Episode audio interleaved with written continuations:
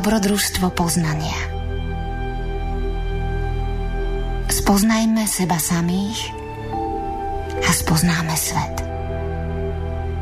Zapáľme v sebe obetavú vôľu a vyvedie nás ako zlatá niť z labyrintu neslobody.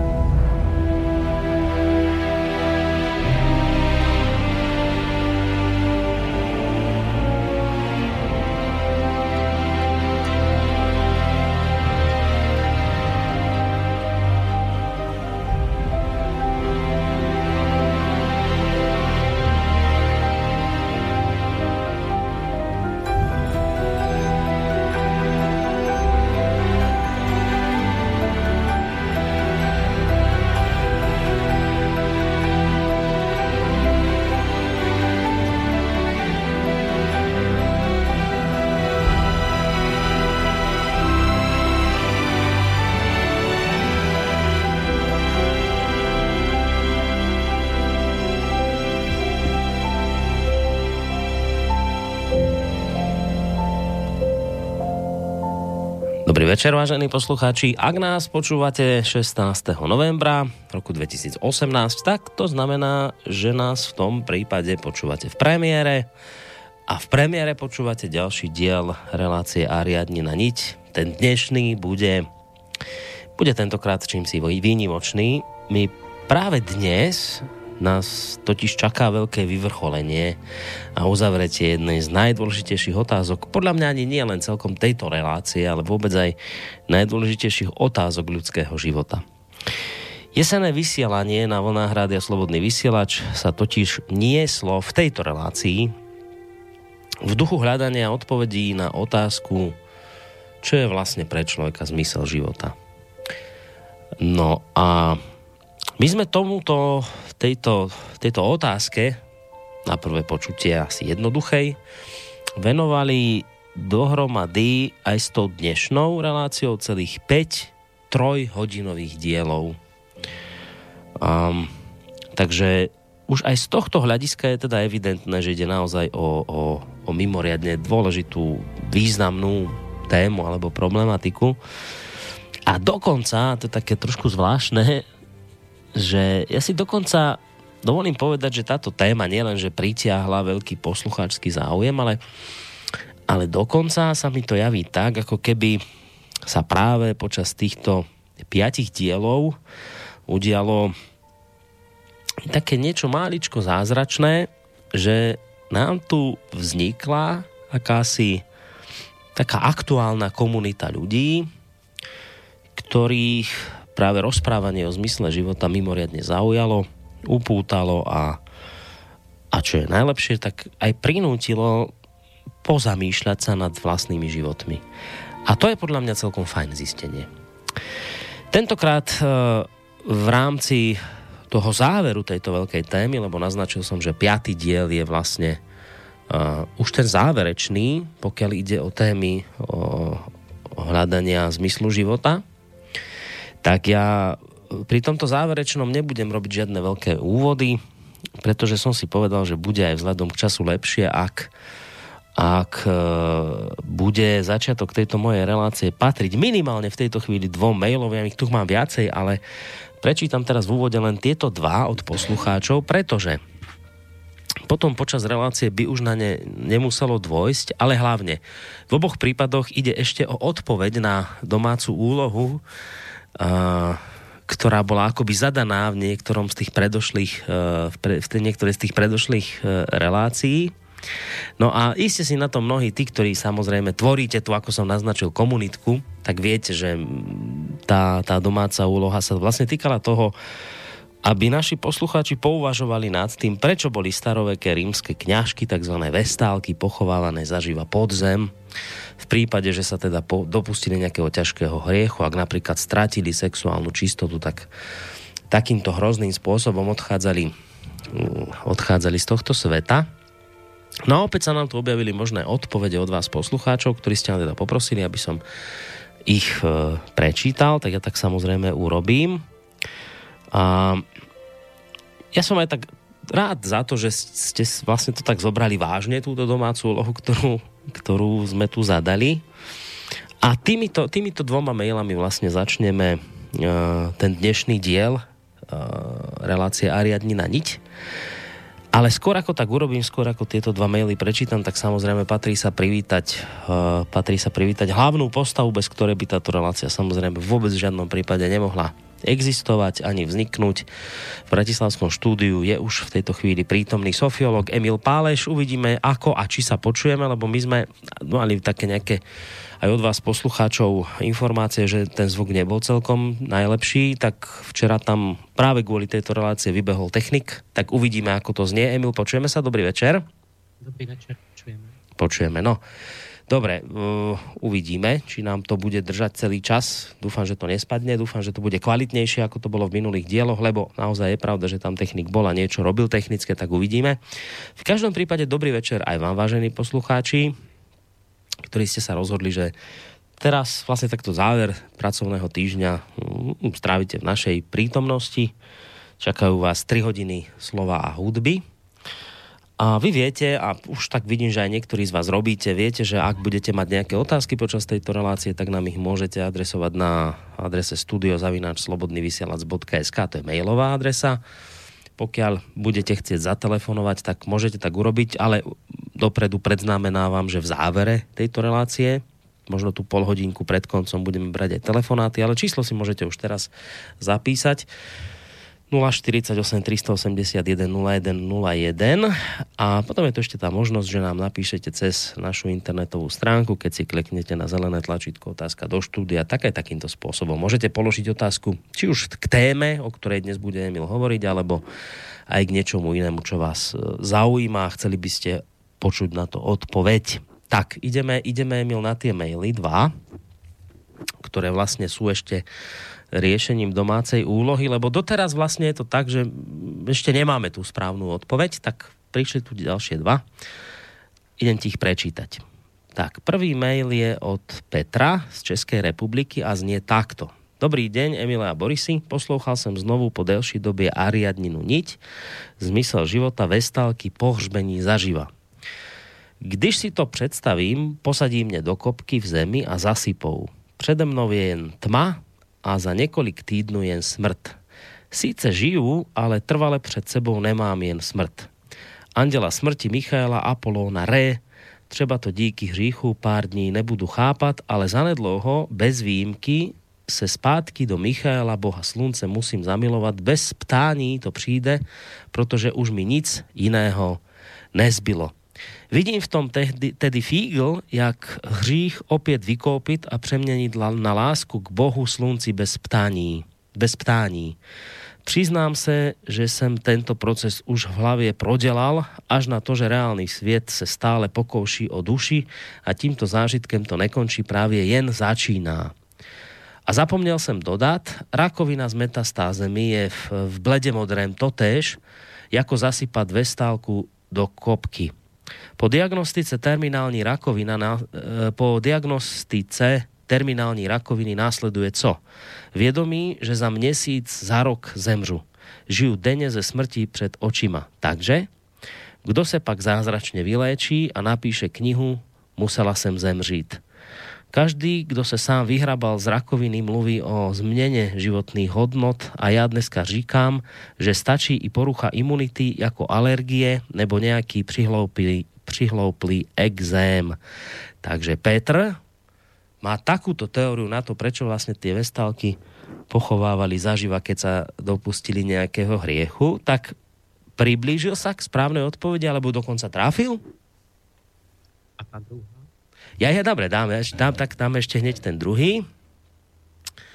Ďakujem vám za reláciu na niť, ktorá je venovaná téme z môjho pohľadu mimoriadne dôležitej téme zmyslu ľudského života. V jeho prvej uh, uh, mail, počkaj, čo to, že ja, ja, ja v prvej časti by som chcela spomenúť ešte domácu úlohu hľadanie príčiny trestov formou zakopania do zeme zažíva bez predchádzajúceho usmrtenia. Ponúkam k tomu tento môj názor, píše Mária.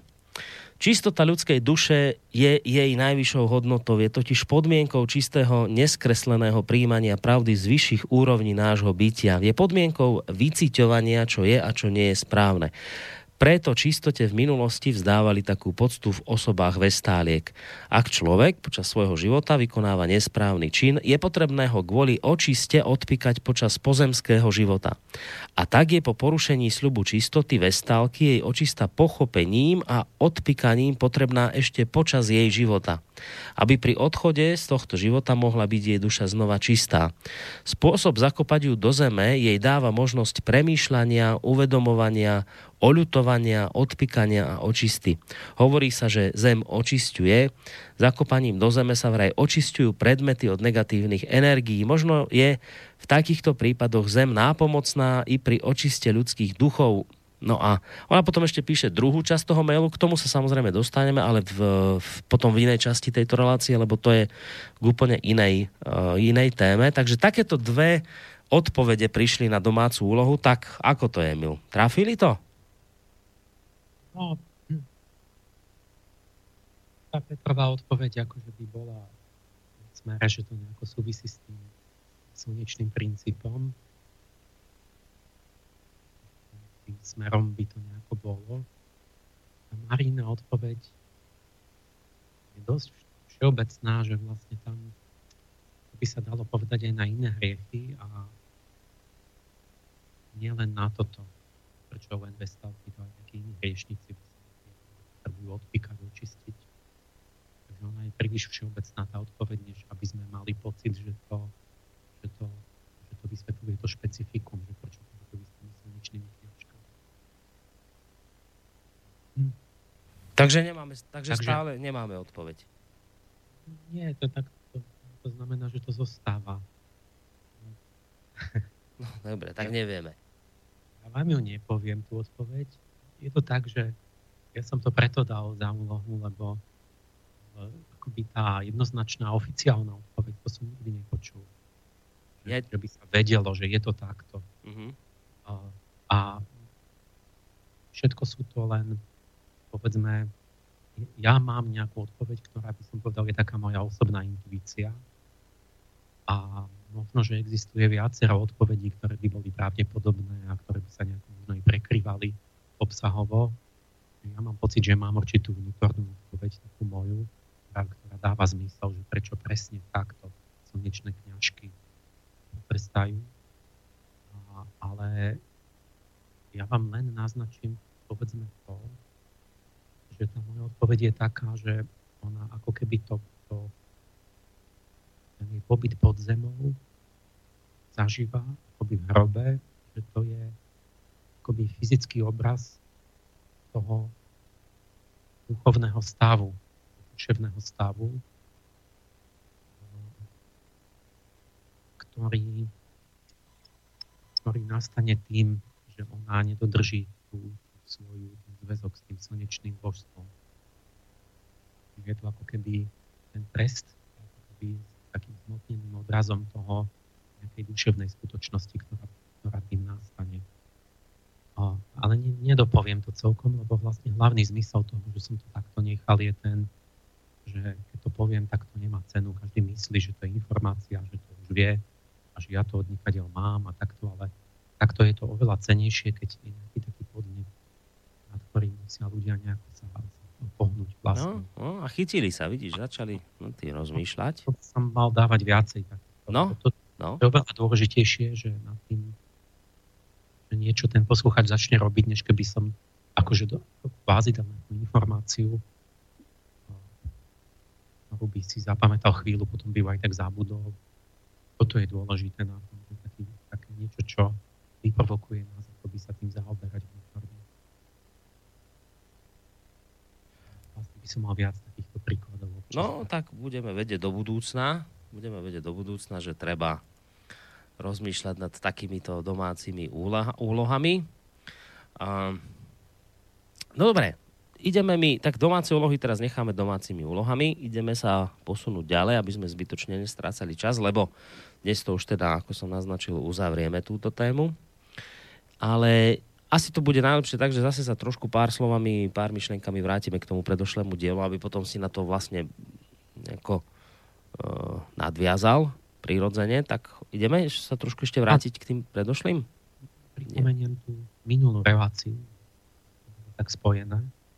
My sme začali pred dvoma týždňami s tým akoby výkladom gnosticizmu pomocou modernej psychológie a neurovedu do toho zatiahneme. Gnostici hovorili, že je tu sedem zlých bytostí, archonti, ktorí nás uväznili, ktorí nás väznia cykloch osudu a že tá duchovná iskra, čiže my sme, sme vlastne chytení v čele. A vysvetlo, že ten charakter tých, tých archontov, že to sú vlastne nejaké zvieracie, telesno-psychické sily, ktoré vystupujú ako keby z tých, z tých budových oblastí.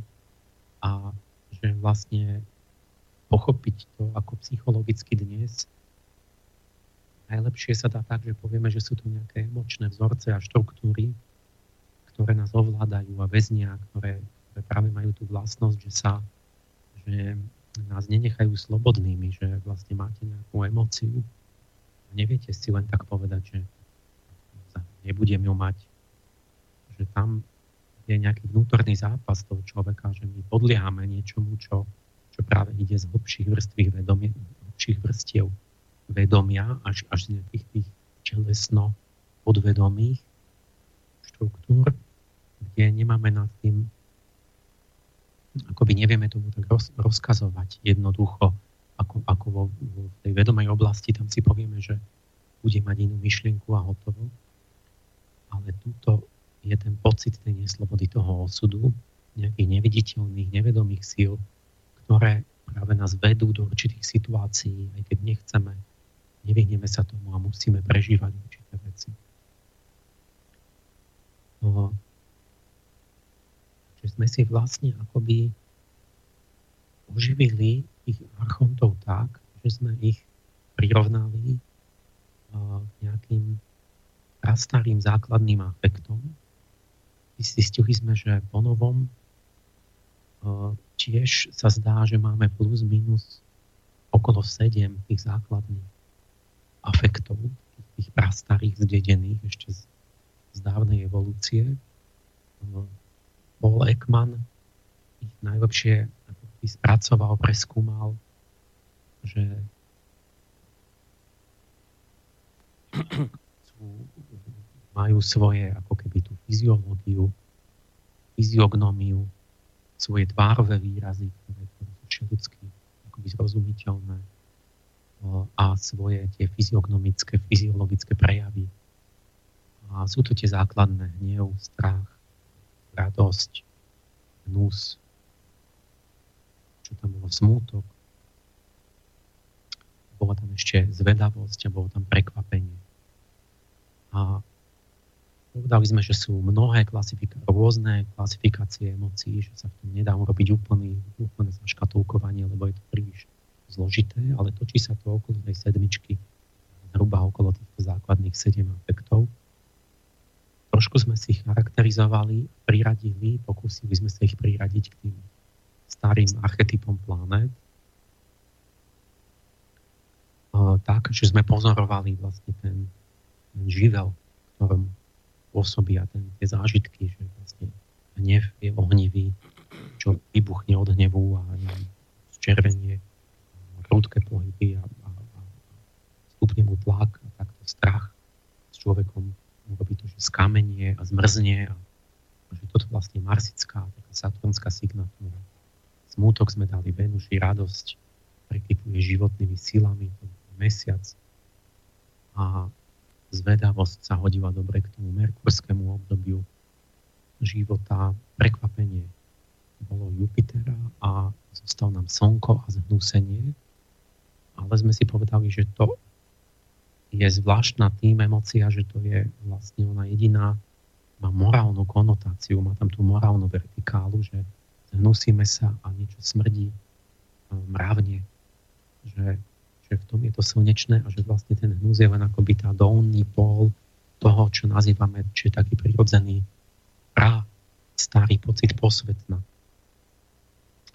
A že to je opak toho náboženský morálne čistého, je to nečisté. To je, tam je tam vlastne tá dimenzia toho. Čiže sme si nejako tak uchopili tých sedem emočných stavov. Zistili sme, že sme že vlastne nová psychológia objavuje zase tých sedem starých vlastne právzorov. A, ale povedali sme ešte takú vec, že týchto sedem to sú tie základné emócie, ktoré sú preto spoločné, lebo sú zdedené od zvierat, už, už, už sú staré. Taký strach, tá amygdala má 300 miliónov rokov. To je ešte z prvohôr. Ale že my máme, toto nie sú všetky emócie, pretože toto my máme okrem tých základných, to je niečo ako základné farby na palete, tak máme vyššie emócie a tie idú potom do niekoľkých desiatok. Ale tie už majú Tie sa tvoria jednak tak, že sa miešajú tie farby kombináciami, ale aj tým sú vyššie, že tam vchádza tá sebareflexia a vlastné ja a tá myšlienková zložka, kognitívna zložka, že tie základné emócie sú v tom starom mozgu, v limbickom systéme, ale pri tých vyšších emóciách už sa zúčastňuje mozgová kúra a sú tam také spätné väzby, že vlastne tie vyššie emócie ako vďačnosť, alebo mm, pohrdanie, takéto veci, tam všade už máte nejakú myšlienku, to z toho sú schopní iba ľudia. Niečo, čo sa vyvinulo už na prechode od ľudopom k človeku a čo sa objavuje okolo tretieho roka života vo vývoji dieťaťa. Takže tam už musí byť, to predpokladá seba uvedomenie teóriu ja, vlastne, alebo teóriu to, že si uvedomujeme, že druhý má nejaké myšlienky, že on si niečo myslí o nás, že máme tam nejaký etický systém, nejaké vzťahy v nejakom spoločenstve. A mm, predtým tieto emócie vlastne neboli u tých nižších zvierat. Čiže sme začali to delenie, že základné vyššie a nejaké nižšie emócie, že to je rozdiel.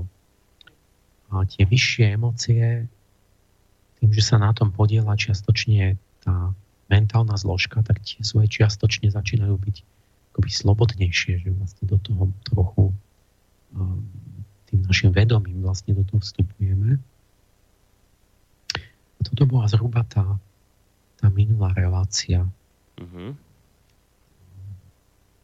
Tak a ideme sa dnes posunúť, ako som už spomínal, do tej záverečnej časti a dnes to teda bude o čom? No ideme v tom pokračovať. My sme si to akoby tak skôr povedali tú, tú sedmičku, že existujú a sú, aké sú. Áno. A ideme sa vrátiť k tomu, k tej, na čom najviac záleží, že aký je vzťah medzi, medzi, medzi mnou a mojimi emóciami, medzi mojimi afektami. Aký je náš vzťah k afektom? Uh-huh. Tým, čo sme od prírody dostali. Ovládajú oni nás, alebo my ich? sú to osudové sily, ktoré nemôžeme prekonať, alebo ich vieme my ovládnuť a zvyťaziť. Toto bude, tak si pripomeňme znova ten, ten gnostický mýtus podrobnejšie. On hovorí, že oni nás väznia, tí archonti, lenže ten gnostik nad nimi zvíťazí. Vyslobodí sa. Ten gnostický mýtus hovorí o duši, ktorá trpí v žalári tela. Je, tam väznená týmito vládcami, archontmi a ich hlavnou zbraňou je ale nevedomosť a klam. Čiže gnóza, poznanie vás vyslobodí. Ale to je tam, to musí byť to poznanie toho, toho fundamentálneho klamu, ktorý musíme prekonať. Čo tí archonti robia tu dole v tej hmote? oni vraj to všetko nápodobujú a vy, vyrábajú všet, všetky také, hm, také, také falošné nápodobeniny všetkého, čo existuje v duchovnom svete. Vytvorili tu svet, hm, vytvorili svet, ktorý pozostáva zo samých tieňov, z krivých obrazov, nebeských právzorov. Stvorili človeka z hliny, ktorý, ale, ktorý, ale to nie je človek, to je nápodobenina človeka, ten fyzický hlinený Adam, to je len taká akoby taký tieň nejakého skutočného duchovného Adama. Mm-hmm. A, no a, a tá duša vlastne sa v tom zhliadla a nechala sa nachytať, zostúpila do toho hlineného tela, do toho, ktoré pochádza z evolúcie, stotožnila sa s ním a chytila sa v ňom. A zaplietla sa do klamu, zabudla tým na svoj duchovný pôvod, lebo sa stotožnila s tým zmyslovým hmotným telom. A teraz vlastne tam je očarovaná, opitá zmyslovosťou, trpí v tom tele, lebo je podrobená tým, tým psychofyzickým cyklom radosti, bolesti, túžob, sklamaní a tým pre duchovný svet akoby zaspala, či dokonca zomrela, stratila vedomie toho svojho, tej duchovnej vlasti dobre to počuť, lebo ja veľmi silno sa počujem. Tak robíme, čo môžeme v tejto chvíli, lebo aj poslucháči písali, že v úvode im to tam lietalo hore-dole, ale teraz by to už malo byť lepšie, môžeme ešte stíšiť ten eh, zvuk, ale už to aspoň nelieta hore-dole, takže skúsim ešte trošku znížiť a skús, môžeš pokračovať. No, to, toto je akože stav, situácia tej duše, ktorá nemá poznanie a to poznanie, tá gnózis ju môže vyslobodiť. Musí sa rozpomenúť na ten svoj vznešený pôvod, na duchovný domovinu, musí niečo urobiť, musí zavolať na ten, keď si spomenie, na tie duchovné výšiny a odtiaľ potom zostupí k nej pomoc. A to je väčšie svetlo spasiteľa. Ten, to, to zostupí dole, rozžiari sa v tom temnom žalári a pre, potom tá duša prelomí s jeho pomocou obruče, svojho väzenia. Vidíš, svetlo, to je poznanie. Uh-huh. A jednu po druhej tie, tie okovy láme a stúpa sférami a v každej planetárnej sfére je strážnica, kde sedí ten archont tej sféry a ten predtým ťa nepustil hore, ale teraz e, ona môže prejsť, lebo už je poznajúca, už pozná potrebné zaklínadlá a tomu archontovi povie tú, tú formulku ktorý ju väznil a ten, ten ju už musí prepustiť potom, či keď už to pozná. Čo má nejaké tajúplné poznanie, ktoré odzbrojí toho archonta, kde už on stratí nad ňou moc. A otázka teraz, že aké to je poznanie? Lebo tá gnóza to nemôže byť obyčajná vedomosť, nejaká informácia o niečom.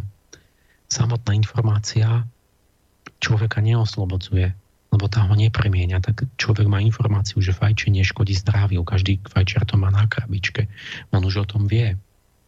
Len problém je, že to práve iba taká informácia v hlave a to mu nevezme tú chuť zapáliť si. Čiže on ne, neoslobodila ho tá informácia. Uh-huh. Nie? Čiže zásadne sa naučme, my cibrime si slova, že informácia nie je poznanie. Informácie v hlave a vy, vy to poznanie, čo, čo v tom mystickom zmysle hlbšom tej gnózis grécky alebo džnána v sanskrite, tak to je to, čo premienia. Oni, oni pod tým myslia mysleli už to, že ten človek pozná v tej v hlb, takej hĺbke tej svojej bytosti niečo, že, že ho to vyslobodí, zmení. Že zmení to, premení to tie emócie. Nielen to v hlave. To, preto to poznanie džnána, gnózis, to má to má spásny účinok, lebo nás premienia hlbšie až do emócií, ktoré nás pútali. O čo to je? Čo premení tie naše emócie, že nás to uvoľní, vyslobodí?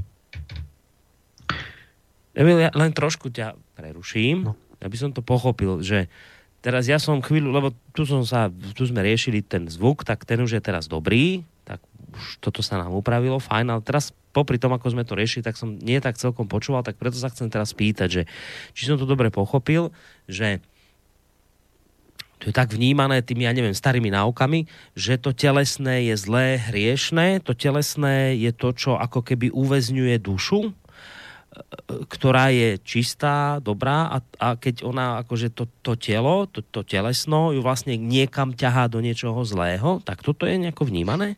To, toto je špecificky u gnostikov, je to naozaj vyslovene takto vnímané, že hmota a telo je, než, je zlo, je totožné s ničím zlým a vlastne sa to nejak nemalo stať ani, a že to tie zlé bytosti vytvorili hmotu aby, aby ona zvádzala potom dušu nejakým spôsobom? Či no, ako? takú falošnú nápodobeninu a väzenie a že, že to celé je, je no, že telo rovná sa zlo, rovná sa hriech. O, toto gnostici takto majú a, a v Indii tiež akože tak od, od toho tela idú preč, že, že lepšie nebyť vôbec, ako v hmote, uniknúť ale kresťanstvo a tá, tie západné náuky to, to nemajú tak. Toto práve vyčítali gnostikom církev, že oni úplne zatratili tú hmotnú existenciu. A, čiže ten, ten vyváženejší postoj je taký, že, že to, že a, jak by som to presne povedal, že ja, ja, ja poviem za seba, že treba si uvedomiť, že naozaj na hmotnom stvorení sa podielali tí, tie zlé bytosti a zapriadli tam tie nešťastné veci. Ako proste to, že mm, jeden žije na úkor druhého, že ja musím niekoho zabiť, aby som ho zjedol. A tak, no tak keď je niekto vegetarián, ale lev nemôže byť vegetarián. A, a rôzne iné veci, ktoré, ktoré ako keby sú problematické a proste všetky tie strašidelné veci, ktoré v prírode sú. Ja som jedného kňaza videl, čo, čo hovoril, že pavúci sú pekní. Lebo to mal popletené, on ako keby myslel, že zabudol, že myslel, že Boh stvoril všetko stvorenie a on, on nechápal ten kňaz, že, že tu, to hlbšie poznanie, že Boh nestvoril toto hmotné stvorenie, to, ako to je teraz, lebo tým by ste obvinili Boha z tých strašidelných vecí, čo v prírode, keď vidíte prírodovedný seriál, kde, kde nejaká iná, jedna bytosť kladie larvy do vnútra tela inej bytosti, ktoré sa potom prežerú von. Cez, to, toto to sú démonické veci. A ten kňaz ako by to chcel tak nejak, že keď Boh stvoril všetko, že to musí byť pekné a že mm-hmm. máme na ten odpor k pavúkom, to nepochopil, to je úplne neprirodzené. My, my máme hlboko v nás vieme, že pavúk je, je škaredý, že to je niečo zlé. To je, to, to je taký chudák kresťan by sa musel ako keby nejak pretvarovať. Ale v tom kresťanstve je to tak, že nie len zlé bytosti stvorili hmotu, ale že to je tak, že ako keby ten Boh Otec stvoril to sa teraz, to, to nemôžem teraz vysvetliť, že on ako keby stvoril nejaké povedzme, že nejakú by som povedal, že stvoril fyzické telo, ktoré ale bolo ešte čisté, alebo ne, nepodliehalo tomu hriechu a potom sa do toho dostalo ten hriech, ktorý ho nakazil a že zomiera, že sa rozkladá tieto veci. Takže vlastne ten kresťan si nepredstavuje ten ideál, že keď už bude potom že, že bude iba nejaká duša, ale že bude vlastne vzkriesené aj to. To, to, no, to nemôžem vysvetliť a to by bolo 3 hodiny relácia, mm. že nejak to musím stručne povedať, že vlastne aj to telo pôvodne, keď bolo dobré, ešte kým nebol ten dedičný hriech, a že znovu bude akoby vzkriesený aj nejakým spôsobom s tým, s tým, s tou, s tým fyzickým telom, lenže to fyzické telo nie je fyzické telo. Proste to, to je niečo ako duchovno-fyzické telo, ktoré, ktoré ale sa naplnilo tým prachom hmoty, ktoré už podlieha tomu rozkladu. Mm-hmm. Dobre, ale v každom prípade to, to, teda... To nechajme tak, lebo ja vlastne... Hej, hej, hej, to, to, to, to necháme tak, lebo toto je nadlhšie a to sa asi nedá v takto skratke pochopiť, ale v každom prípade teda... Kresťanstvo nesúhlasí s gnostikmi v tom, že by, že by telesná existencia bola výlučne zlá ale že má aj nejaký dobrý účel. Čiže no, sa tvrdí, že nie sme tu omylom ale že tu na niečo sme sa tu učíme a tak ďalej, že máme to telo ako keby vykúpiť z toho hriechu a nielen odhodiť, nejako Hej. zavrhnúť. Dobre, v tomto, sa, v tomto sa teda tí kresťania od, od, od gnostikov rozlišujú, že gnostici sú takí prísni, tí hovoria, všetko telesné je zlé, všetko čokoľvek zobrete je zlé a kresťania v tomto smere majú nejaké... Ale v každom prípade teda lebo to, to, je, to je častá taká, akoby taký argument. To mi napadlo vtedy, keď si hovoril o tom, že ten kňaz hovoril, že však pavúky sú krásne a že veď ich stvoril pán Boh, lebo to je taký častý argument, keď, e, ja neviem, niekto už akokoľvek telesne hreší, tak povie, že no veď ale veď keby to pán Boh nechcel, tak by to tak nestvoril. Vieš, že veď to je vlastne jeho zásluha, ja neviem, že niekto proste hreší už akokoľvek, čo už akokoľvek si to predtým predstavte a povie, že no veď ale to by, keby pán Boh ne, nechcel, tak to človek nikdy robiť nebude, lebo to on ako keby do neho zakomponoval. To sú také zjednodušené chytračiny.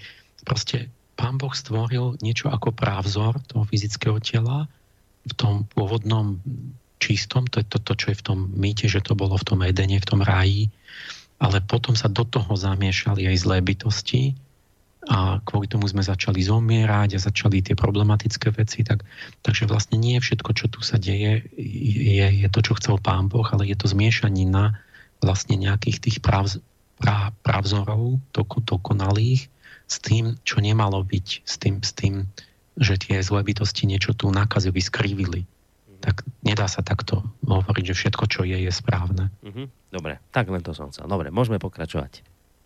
No, teraz chcem prísť k tomu, že uh, sa pýtali, že čo to bude za poznanie, o čom to asi oni hovoria, ako reálne teraz, že čo môže premeniť aj tie emócie, že sme proti ním bezmocní, alebo, alebo ako to je.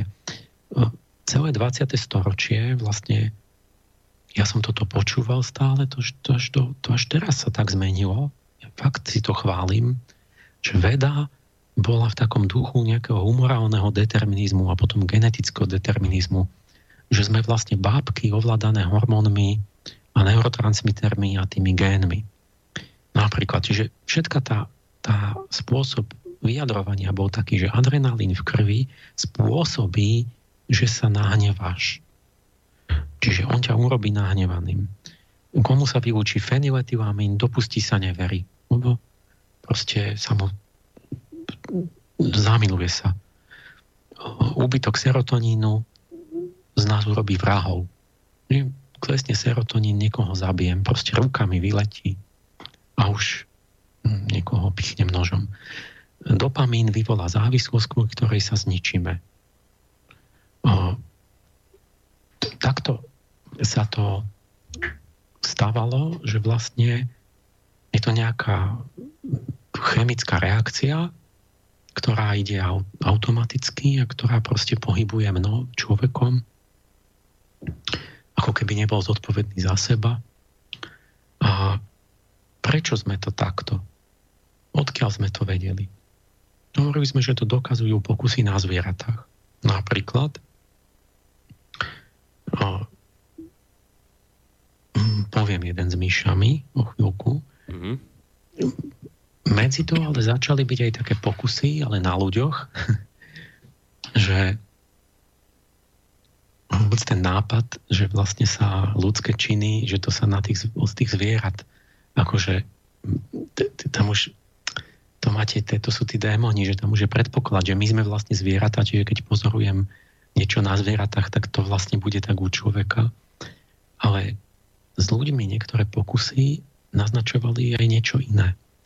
Schachter a Singer urobili taký slavný pokus, že dávali ľuďom adrenalín, ale robili si štyri pokusné skupiny, že jedným dali, druhým nedali adrenalín a jedným dali a nepovedali im to, druhým nedali a povedali im, že im dali a dostali len vodu a, alebo tak, že im dali aj povedali, alebo im nedali a, a im povedali, že im nedali. A, teraz porovnávali tie skupiny.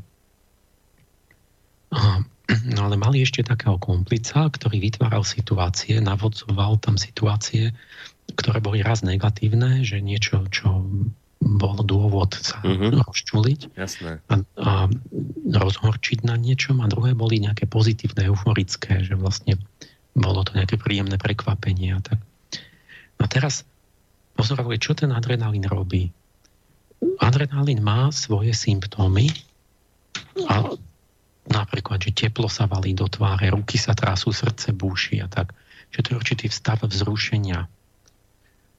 A on toto spôsobí. Keď si to pichnete, máte tento stav. A to je ale telesný stav. A teraz tie pokusné osoby, ktoré sme ne, mali adrenalín a nevedeli o tom, že cíti, že jeho telo je v tom vzrušenom stave a ale oni si to vysvetľovali dvojako. Raz si mysleli, že sú nahnevaní a inokedy si mysleli, že sú nadšení. A to záviselo od toho kontextu, od tej situácii, ktorá tam sa navodila vlastne mentálne. A jak to? No, zdá sa, že človek môže planúť hnevom, ale môže aj horieť za ideály. Že, že Aha, jasné. Že, uh-huh. je, je, že tam je tá základná substancia ohnivá, ktorú, to je ten živel grecký toho ohňa duševného, ktorý cítime, to cítime z tela, že ide, že proste sa valí to teplo a čo je a tak. A ten oheň sa dá nasmerovať, ale do vyššej emócie, do, do, do posvetného nadšenia a do nižšej, že chcem niečo rozbiť, zničiť, pobiť sa s niekým. A, čiže tá sprievodná fyziológia je podobná alebo rovnaká, ale tá výsledná emócia v jednom prípade je deštruktívna, v druhom konštruktívna. V jednom akoby kladná, v druhom záporná. A toto viedlo ich k teórii o dvojzložkovosti ľudských emócií. Že ľudská emócia vzniká spojením fyziologického stavu a jeho kognitívnej interpretácie.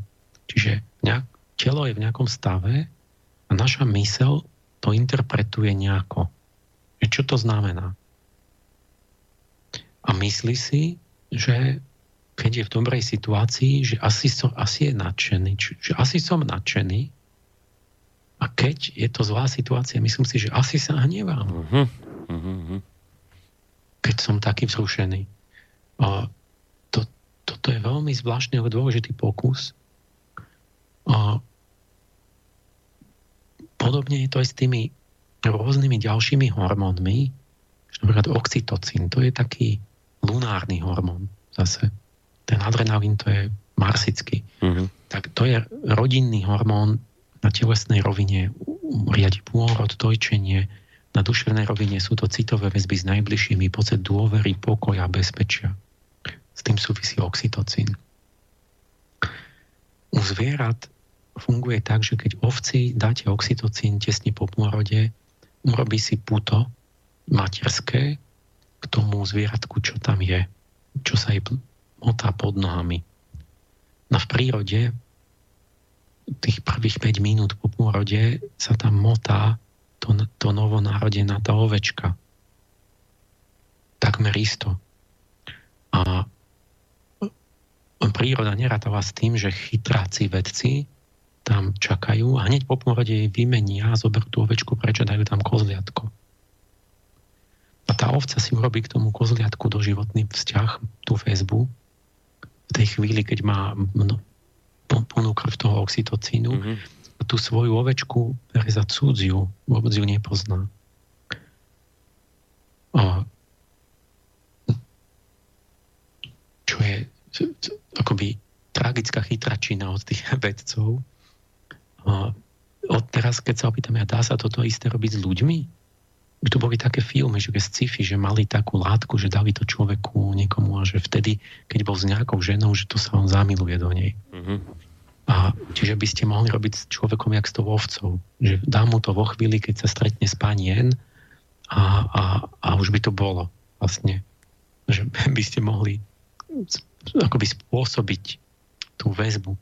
No ale tak to aj dávali ľuďom, no ale reagovali protikladne na ten istý hormón. Raz mali dobrý pocit, raz zlý pocit, negatívny a potom zistili, že závisí od toho, či mali dobrý alebo zlý vzťah s matkou. to má nejaký základný, ten, tú svoju kvalitu, tú materskú, ale vlastne tá, ten, ten ľud, tá ľudská, tá kognitívna zložka spôsobí, že vy vlastne máte kladný alebo záporný pocit z toho. Mm-hmm. Iný príklad bol, že oxytocín zvyšoval radosť, povedali sme, že to je lunárna emócia, no ale zvyšoval aj škodoradosť. Čiže aj dobrú, aj zlú radosť. Podľa toho, že keď tu bol kontext, že tam boli nejaké rivalizujúce skupiny, tak vtedy, keď dali oxytocín, tak sa zvyšovala škodoradosť. Takže tým, čo tým chcem povedať, že tie, tie základné emócie sú vlastne mravne neutrálne. Sú ani dobré, ani zlé. Až kogníciami sa z nich stávajú vyššie a nižšie emócie, vtedy sa menia na cnosti a neresti. Čiže u zvieraťa nemáte morálku v takom, takom vedomom zmysle, že by boli zodpovedné za niečo. Oni proste robia inštinktívne tie, tie, to, čo majú. Zviera nie je ani dobré, ani zlé. Napríklad, keď má agresiu, porobte, že to je reflex, akoby, ktorý je potrebný ako odpoveď na hrozbu. A to není dobré alebo zlé, to není, že by sa previňovalo to zviera alebo, alebo niečo, že hreší. Proste tá agresia je potrebná na prežitie, keď je vonkajšia výzva, že tam je nejaký ten dravec, tak alebo niečo hrozba, alebo loví, tak je agresívne. A jak tá vonkajší podnet zmizne, tak, tak hneď aj tá agresia pominie. Lebo, lebo zmizol ten podnet. Čiže to, to zviera iba reaguje. No ale s človekom tam je niečo iné. Iba človek dokáže nenávidieť nenávisť je niečo, čo zviera nepozná. Mm. Nenávisť je niečo ako chronická agresivita, alebo agresia, že, že vy bažíte po pomste a môže to byť 10 ročia, celý život až do smrti, lebo máte myšlienku na niekoho, komu sa chcete pomstiť a nenávidíte ho a tá myšlienka stále roznecuje ten stav toho, toho, tej nenávisti. Alebo sa môžete e, nadchnúť za niečo máte myšlienku, ktorá trvale roznecuje ten váš zápal pre niečo, nadšenie. Tá myšlienka to robí znútra, ten, aj keď tam ten podnet nie je. Alebo pohlavn, pohlavná príťažlivosť u zvierat, to je okamžitá vec v, na vonkajší podnet. To je v období párenia, sa to prebudí, splní to svoj účel, potom to zaspí a potom to väčšina zvierat je akoby asexuálne vlastne to, to za, spí, tá pohlavná sila. Mm-hmm. U človeka je to tak, že sa môže to premeniť na náružitosť, na náruživosť, posadnutosť, ktorú že bez že vlastne bez nejakého vonkajšieho podnetu, že, to, že tam musí vstúpiť práve tá, tá mentálna zložka do toho, ale môže sa to aj na dobre premeniť na lásku, keď poviem ten, ten kladný prípad, ktorá trvá aj potom, keď pohlavné orgány už doslúžili a máte 80 rokov. Mhm. Čiže už to není podnetené vlastne tou pohlavnosťou, ale je to zvnútra.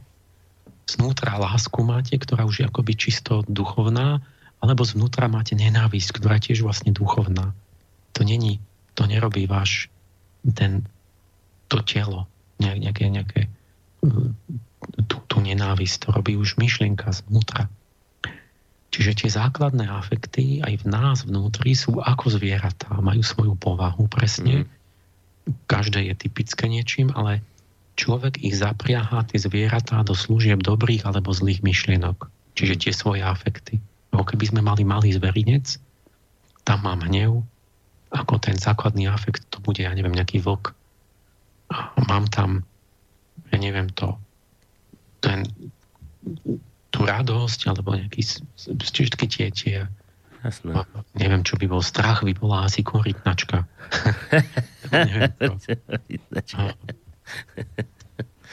Alebo slimák. Tie, stiahne do ulity. Tie moje vnútorné zvieratka, vlastne za, ja až mentálne sa rozhodnem, mojim ja, že s akými myšlienkami idem spojiť, dobrými alebo zlými. A podľa toho si ich podstate formujem tie vnútorné zvieratá, ale podobne ako keď do, domestikujeme vonkajšie zvieratá. To je to isté, že my sme, my sme človek odkedy je taký nejak seba uvedomený, tak on vlastne pretvára prírodu. dotvára prírodu navonok aj vnútri. Navonok povedzme z vlka vyšvachtili rôzne plemená psov. A to už je ľudská činnosť. Vlk bol v prírode a my sme vyšvachtili psy, pomáhajúce, ale útočné. Máte Bernardína, ktorý neviem, zachraňuje tých, v tých horách ľudí a pomáha. Máte Pitbulla, ktorý je taký bojovný pes, na, na to, aby ste niečo bránili alebo niekoho zautočil na niekoho.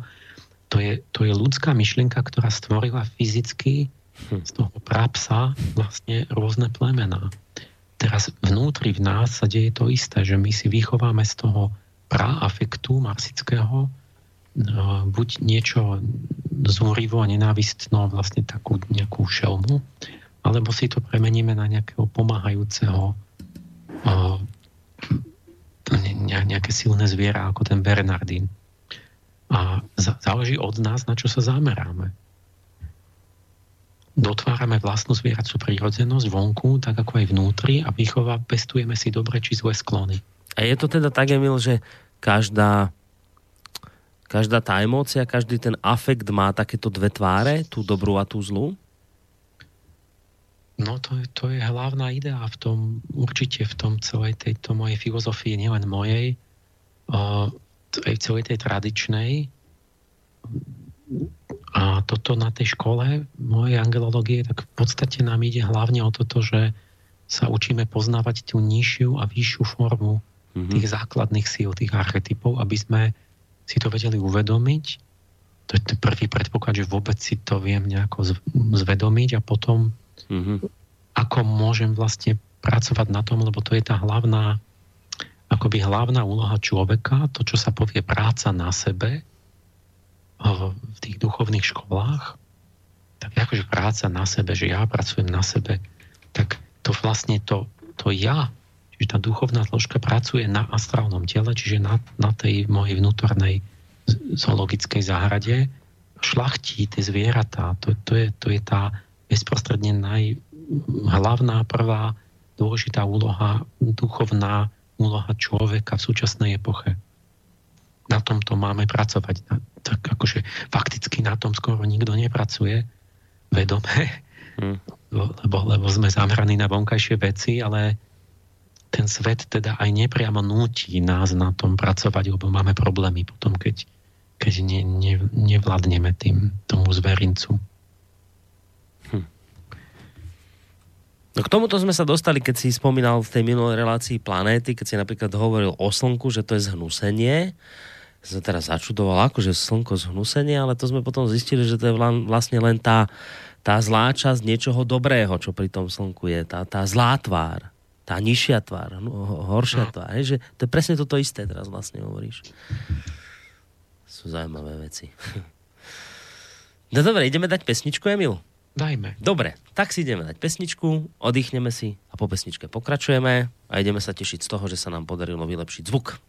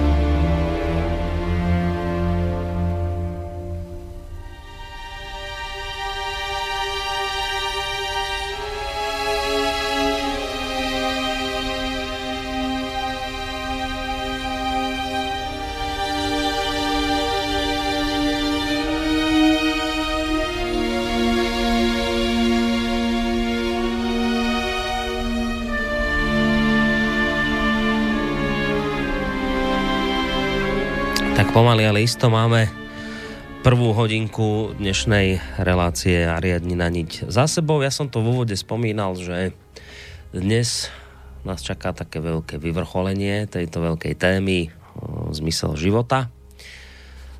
Piatý diel dnes k tejto téme robíme, že vlastne celú, takmer celú jeseň sme na vlnách Rádia Slobodný vysielač venovali tejto téme a dnes s touto témou končíme.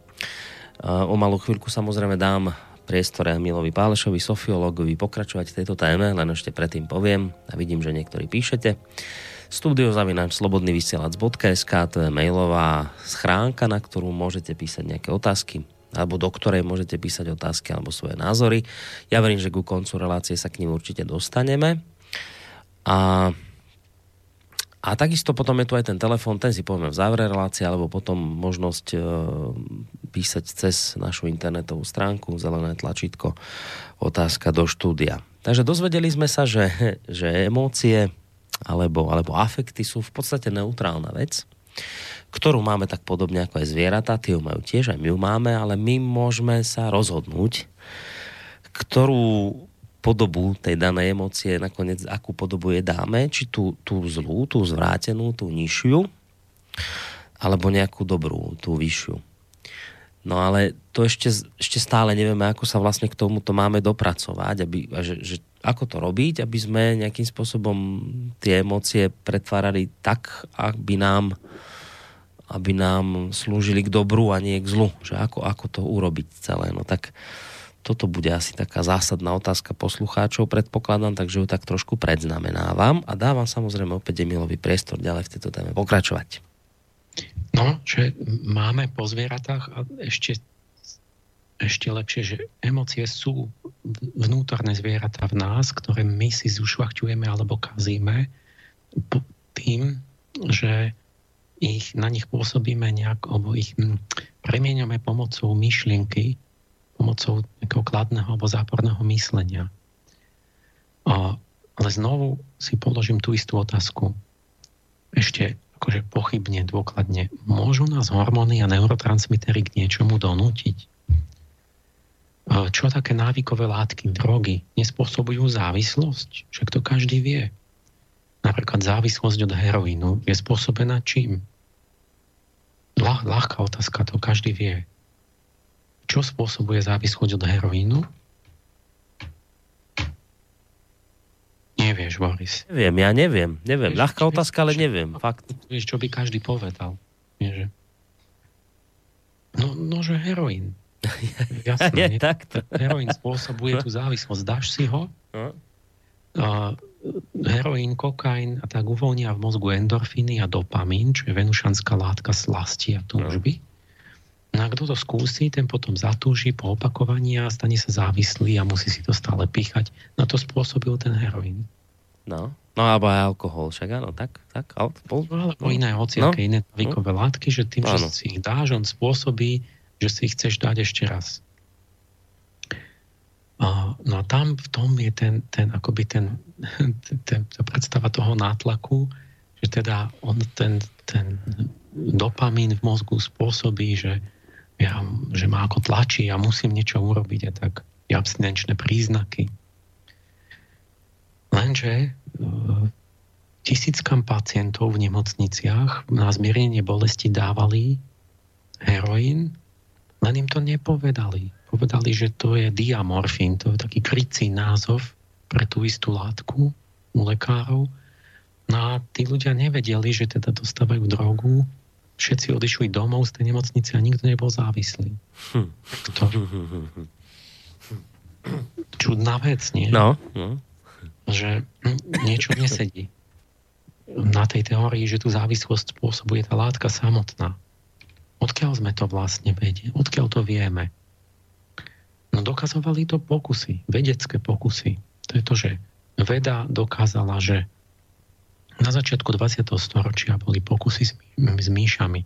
Dali laboratórnu myšku do klietky, dali jej tam na výber čistú vodu alebo vodu s morfínom. No a keď už keď ochutnala tú vodu s tým morfínom, tak sa k nej vracala a až kým stala sa závislá, až sa udrokovala na smrť. Čiže tá látka, ju ochutnala, tak ju ovládla a zabila. No, takto sa to javilo očividne vo svetle vtedajšieho materializmu. Tam je skryté, niekde je tam ten démon, ktorý ťa klame, ale v čom? Sa zdalo ten pokus byť jasný, že keď tam mala tá myš, to ochutnala, už to tam ťahalo a už nepila tú normálnu vodu, až, až, až umrela.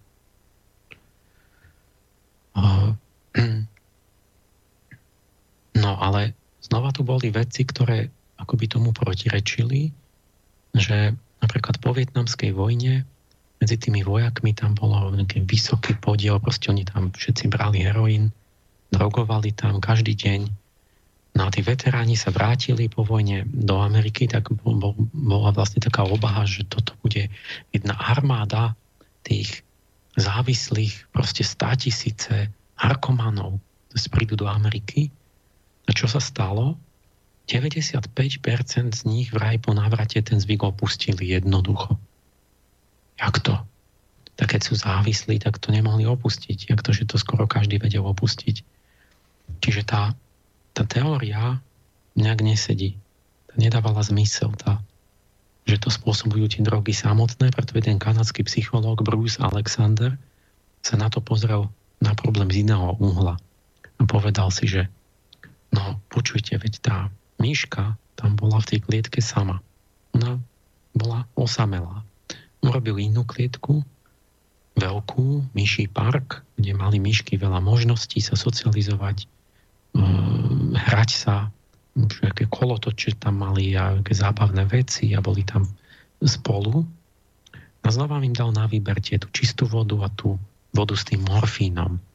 A tentokrát vysvetlo, že myšky začali dávať prednosť tej vode a moc sa nevracali k tomu morfínu. Aj keď to ochutnali. Podobne ako tí veteráni nepotrebovali už tú drogu. Prečo? No lebo sa vrátili k svojim rodinám do normálnych vzťahov. Čiže Alexander tým vystihol pravdivé jadro veci, podľa mňa veľmi šikovne že povedal, že my ako ľudské bytosti máme vrodenú potrebu citových väzieb a keď sme šťastní, viažeme sa k ľuďom v okolí, keď môžeme. Len ak to nejde, ak sme izolovaní, traumatizovaní, frustrovaní, tak hľadáme náhradu za tie vzťahy vytvoríme nezdravé púto, keď nám chýba púto zdravé. Čiže no, že puto máme tak či tak, ale buď zdravé, alebo nezdravé. Sme vzťahové bytosti ten istý dopamín, ale ešte lepší pocit vnútornej odmeny, šťastia sa dá roznetiť z duchovných vzťahov a myšlienok, čisto zvnútra, slobodne a zadarmo. Že keď mám niekoho rád, keď niečo tvorím, tak, tak mám prirodzene, zadarmo, zvnútra a slobodne. Ten istý dopamín, tam je tá istá látka, mi vznikne v mozgu. Už ho mám, no na čo by som si ho pichol? A len ak to nedokážem, ak to nedokážem roznetiť duchovne, duši, tak začnem závisieť od niečoho, čo mi spôsobí podobné pocity zvonka, tým, že si niečo pichnem.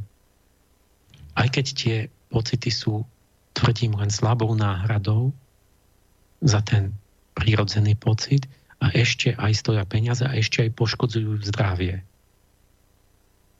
Čiže ten Bruce Alexander hovorí, že ľudia Opak závislosti nie je abstinencia, opak závislosti sú vzťahy.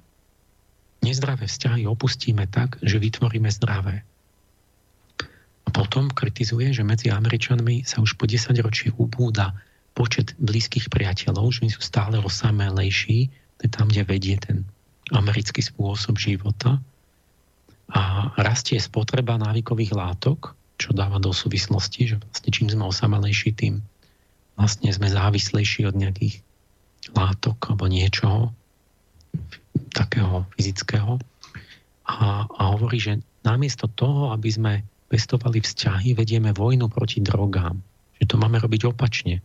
Že my máme dať to zdravé ľuďom a potom nebudú drogovať, ale my vlastne ich stále váňame do toho duševného zúfalstva, stále sú osamelejší a majú nezmyselnejší život a potom vlastne vynakladáme, že policia a všetci bojujú proti proti narkománii. Tak Alexander vlastne podľa mňa správne navrhuje, že to Ale... treba robiť inak. Alexander Veľký? Nie, nie, tento. Ja, že, ja, ten, ja, že veľký. Ja. Lebo ten tiež mal, myslím, rád celkom takéto nejaké návykové veci.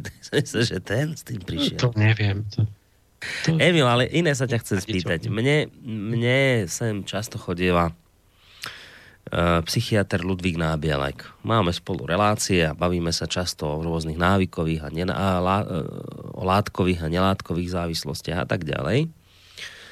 A vždy, keď príde E, debata napríklad na, ja neviem, alkoholizmus, tak hovorí, že tam je istý zdedený gén, proste, že máš to tak, že v rodinách, že to tak vidíš niekde, že, ja neviem, že celá rodina, stalo sa im, že starý otec pil, prastarý otec pil, otec pil, synovia pijú, že navravia potom psychiatri, že no tam je tam je nejaký ako gen, predispozícia na to, že v tejto rodine je predispozícia podľahnúť alkoholu a hovoria tam taká genetická predispozícia na toto.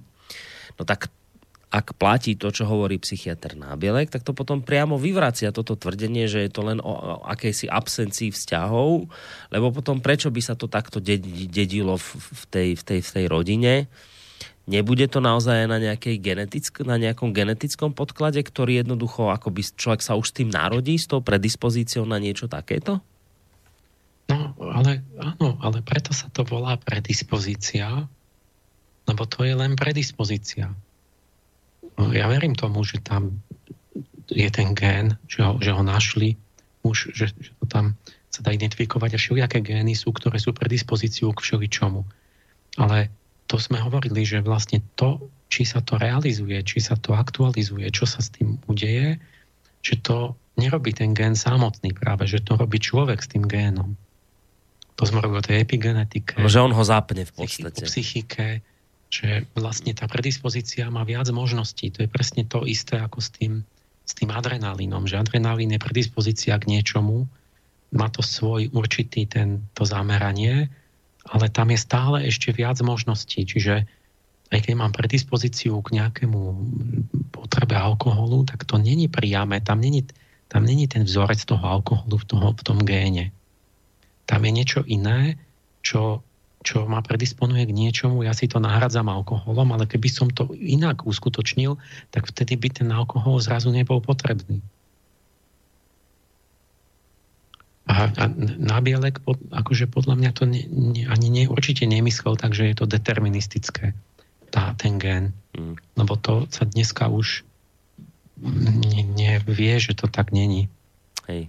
Že to je zložitejšie, že tam interakcia mnohých vecí a, a tá, ten, tá predispozícia znamená, že máš akoby väčšiu pravdepodobnosť. štatisticky áno. vidíš, že oni majú väčšiu pravdepodobnosť, tak. že skončia ako alkoholici, ale to neznamená, že oni nemali iné možnosti s tým niečo robiť on povedzme s tým génom niečo robiť musí, ale mohol by nejakú vlastnosť, keby pestoval viac než iný, tak by to bola náhrada za ten alkohol. Čiže, čiže vraví, že existuje spôsob, ako vôbec uh, sa vymaniť z alkoholizmu, ak by človek pochopil, že je na druhej strane niečo dobré, čo keby začal robiť, tak jednoducho stratí automaticky potrebu piť?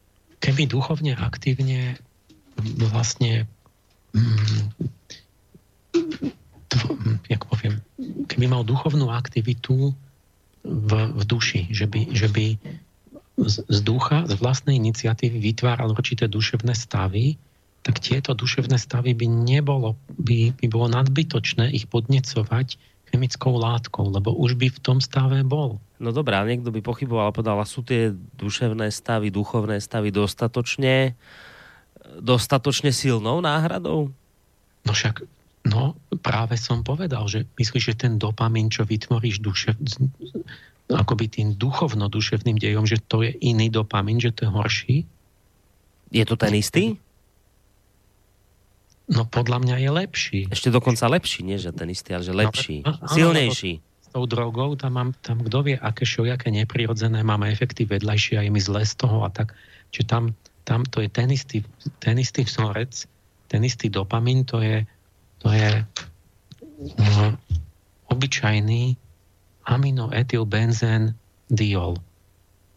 Jednoduchý vzorec. Ale nemôžeš ho zjesť, lebo on neprejde do mozgu cez mozgovú bariéru uh, to inak. Čiže ja, ja ho mám, to není, že ešte on je lepší o to, že to není zmiešané s nejakými hlúpými vedľajšími efektami a niečím, čo mi škodí. Len ho musím vedieť vyrobiť. Čiže závislosť na drogách a závislosť na čímkovom vonkajšom, tvrdím, je v podstate pasivita ducha. Že ja túžim po nejakom duševnom náplnení, ale keď to neviem roznetiť z myšlienok, mm-hmm, tak hľadám podneť, ktorý spôsobí akoby to isté, ale podľa mňa horšie,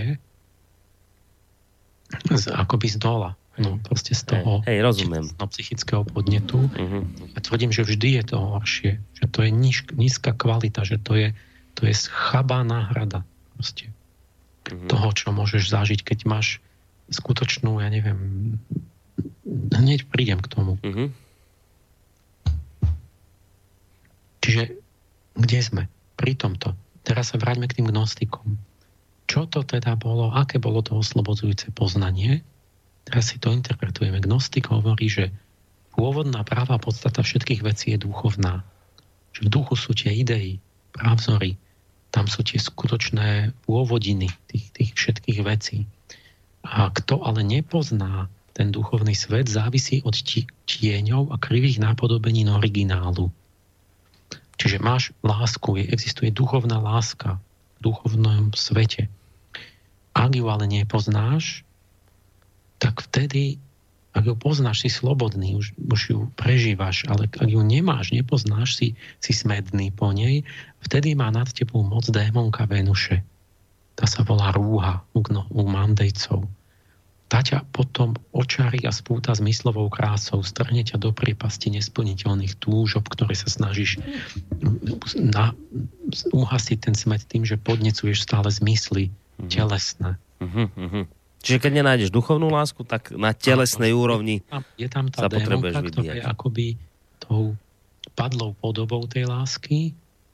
Ona sa podobá na tú lásku, ale je to vlastne akoby taká zmyslová nápodobenina. Čiže ja neviem, že máš duchovnú krásu a potom máš telesnú krásu, ktorá ti má, ktorá pripomína tú duchovnú krásu, ale keď ty tú duchovnú krásu nevidíš, tak tá telesná krása ťa spúta. Tá ona by hodila na teba neviditeľné putá, ťa odvlečie niekam. Nemôžeš nič robiť. Vtedy vznikne ten, ten, ten neodolateľný osudový magnetizmus, keď ty nemáš ten originál, vlastne tú podstatu a vidíš ten odraz. Mm-hmm. Akoby v tom, v tom zmyslovo-fyzickom. Čiže ako sa transformujú emócie, to je tá naša otázka. My môžeme, môžeš si ich akože dočasne presmerovať pozornosť, či si ich nevšímaš, ale môžeš si ich stále nevšímať. Môžeš ich potlačovať, ale to vyžaduje energiu, to vyčerpáva. Nedá sa stále potlačovať emócia. Hmm. emócie nie sú niečo, čo sa dá nevšímať alebo potlačovať. Oni tu nie sú na to. Čo to sú? Emócie sú zmyslové orgány duše, ktoré ťa na niečo upozorňujú. Niečo mi chcú povedať. A môžem sa... Nakoniec vlastne by som sa mal s nimi nejako konfrontovať, nejako ich vyjadriť, nejako niečo s nimi urobiť, ponoriť sa do nich meditatívne alebo nejako skúsiť ich žiť, keď už inak nie, že kam ma dovedú, aby som, aby som niečo sa s nimi musí udiať. Čiže buď návonok ich človek odžije, ten bežný človek sa nakoniec tá emocia zvyťazí a on, on, on to urobí nejakým spôsobom a potom nejako má nejakú zážitok, ktorý niečo, nejaký krok urobí ďalej s tým. Ale ten duchovný človek môže aj vnútorne už sa meditatívne ponoriť a, a preniknúť tú emóciu a pochopiť, že čo mu chce povedať. My musíme povedať, čo od nás tie emócie chcú oni nám niečo signalizujú a v srdci každej emócie sa skrýva nejaká úloha. Každá k niečomu smeruje, ako keby mala nejaké posolstvo. Napríklad, že hnev je ako taký kováč, ktorý spevňuje naše ja. Kto našiel svoj, keď nájdeš vnútornú sílu svoju, tak ťa opustí hnev. Hnevá sa človek, ktorý ako keby nemá, nemá tú, tú svoju jastevnú identitu pevnú, má, je neistý a tak ten sa najviac hnevá. Kto má ja vyvinuté, ten už sa ne, ne, nerozčuluje. Strach čo naznačuje zrejme k tomu, že nás vedie k istote a bezpečiu. A kto, čiže keď dokážem ja nájsť duchovný bod v sebe, pevný bod, tak sa zbavím strachu. Bo ten smútok roztúžený smeruje k spojeniu s nejakou stratenou osobou alebo niečím. Ten, ten prestane len vtedy, ak nájdeme právú lásku a napijeme sa z čaše mystickej sladkosti. Či existuje niečo ako duchovná láska, duchovná sladkosť. Keď ju nájdem, ten mystik ju nájde, tak vtedy konečne uhasí ten smet. Inak ten smútok stále bude po niečom túžiť a stále neviete po čom. Tak stále takú tú no, nostalgiu ducha radosť nás oživuje a, a keď nájdete, a teraz ale radosť môže byť podnetená zvonku alebo zvnútra. Kto nájdete vnútorné prámenie radosti, tak ten, povedal by som, že v rozprávke sú tie fontány mladosti bajné, že keď sa napiješ, tak omladneš, tak, tak ten našiel bajnú fontánu mladosti, kto nájdete vnútorné prámenie radosti, ktoré aj liečia, to má priamy účinok na životné síly a tak kto nie, kto nenájde ten, ten vnútorný prameň radosti, ten si musí urobiť radosť niečím iným, ale už len zvonka. Čiže čo, čo, čo sa s ním stane? Ja ako si urobím radosť zvonka? Napríklad, že podláňam nakupovanie. Hej, ne, nejaké hedonistické veci začneš. No. Že, že stále nakupovať, že ja neviem, že tej, tom, na tom západe je toľko tých výrobkov, to je absolútne zbytočné už väčšina, že to je kvôli, to má duševnú príčinu, to nie, to nie je na nič potrebné. Ste ľudia si urobia radosť, že si niečo stále kúpia. Alebo druhá možnosť, že začnem sa prejedať, aby som si urobil radosť. A potom máme obezitu. To je všetko nedost, akoby absencia ducha. To, to nakupovanie, konzum, obezita, čo je typické aj v tých Spojených štátoch, ako že tam je veľká miera tej obezných ľudí. Čiže gnostik, mandejský gnostik by povedal, že spúta ťa lunárny démon nenásytnosti. Ten, ten démon vo sfére Luny je démon, ktorý podnecuje nenásytnosť, že stále akoby si také obžerstvo akého typu. To je v mandejskej ginze. Tak to, to, to je ono, že vlastne nemám vnútorný prámeň radosti, tak musím stále to hľadám v niečom, v mhm. niečom konzumnom. Takže emócie chceme premeniť, ale to sa nedá premeniť len tak no, a hocičo na veď, hocičo. Veď práve. Že nahradím jednu hociakou, ale musím vlastne len tú emóciu môžem len zduchovniť do vyššej oktávy. To je v podstate jediná možnosť. Dajú sa len zušlachtiť, vyviesť k tým svojim pravzorom a tým sa zduchovnia, akoby sublimujú, čiže tej hmotnej oblasti do, do, do nevidieť, do toho nehmotného a tým tú emóciu vyslobodím. Tým, že ju sublimujem do toho istého charakteru, ale zduchovneného, ne, ne, nadzmyslového, čo už nie je závislé od toho telesného podnetu, ale, ale je to akoby duchovno-duševné. A toto je môj výklad aj pravej gnózy, aj alchymie. Lebo v alchymii tam je to zase zobrazené, že máme alchymista robí transmutáciu kovov. Ale čo sú to tie kovy? No to je premena emócií. Alchymistová baňka je telo, disciplína, tá duchovná aktivita je oheň, city sú ako tekuté kovy, radosť je duševné striebro, ten zmysel pre posvetno je duchovné zlato, dúbosť je duševná meď, odhodlanie duchovné duševné železo, Zvedavosť je duševná hortuť. Alchymista robí tú tajúplnú premenu, to slávne opus magnum, čiže veľké dielo, ktoré sa odohráva v ľudskom vnútri a neušlachtilé kovy sa pri ňom premieňajú na ušlachtilé. Čiže tie základné afekty sa premieňajú. To sú ako ten základný afekt je ako rúda, ktorú ti dodá príroda. Mm. Ako ty človek, už ako ten hutník, máš za úlohu ich očistiť a vyta, očistiť od strusky a vytaviť z nich ten čistý kov a úkuť z toho šperk. Čiže alchymista nadvezuje na dielo prírody, ona to dá do polovice, mm-hmm. dá mu ten polotovar, tú rudu A on to musí pracovať, čistiť, vytaviť tým ohňom a potom ešte ukuť, neviem, hm. nejaký krásny náhrdelník alebo prsten alebo niečo, ako by to kultúrno ľudské dielo z toho urobiť. Takže takto nám príroda vnútorná dala tie vnútorné základné afekty, mm-hmm. to sú ako tie rudy a my musíme na tom vnútorným ohňom ďalej pracovať a, a dotiahnuť to, že mhm. premeníme to na nejaké cnosti, ktoré už sú akoby kultúrny výdobytok človeka alebo výdobytok tej práce na sebe u človeka. A koľko si vral v tej minulej relácii, že tých, tých základných afektov je sedem? Či koľko ich bolo? Sedem. No. Sedem, sedem, tak, ako, no, tak ako tých planét. Ako, že to je také približné číslo. Mm. Niekto povie, že, že niekto mal, že to do šiestich obchal, niekto má osem, aby mu vyšlo tie, tie, tie, tie opozície. O, Čiže, Pýtam sa preto, lebo že... Najlepšie číslo, ktoré sa aj tým, tej astrológii hodilo, aj, aj, aj, aj teraz sa hodí, ale to neznamená, že oni sa dajú deliť všetko na podkategórie, potom na tie jemnejšie triedenia tých emócií, tak ich môžeš dostať aj, aj 10, aj 20 a tak. Hej, hej. Ja len pre... Niečo tam je, že akoby tých, aj, tých, aj tých inteligencií je približne 7, mm-hmm. len, len to není tak, že, že, že to je tie prechody sú také, že, že proste je to, je to No, tých 7 je lepšie než 6, alebo než 8, alebo 9. No. No. Ja skrátka som sa pýtal preto, lebo je očividné, že je na čom pracovať a tej práce je dosť, keď je to takéto veľké číslo v podstate, lebo už len jeden, jeden jednu tú jednu tú emóciu, keď má človek zušľachtiť, tak má čo robiť.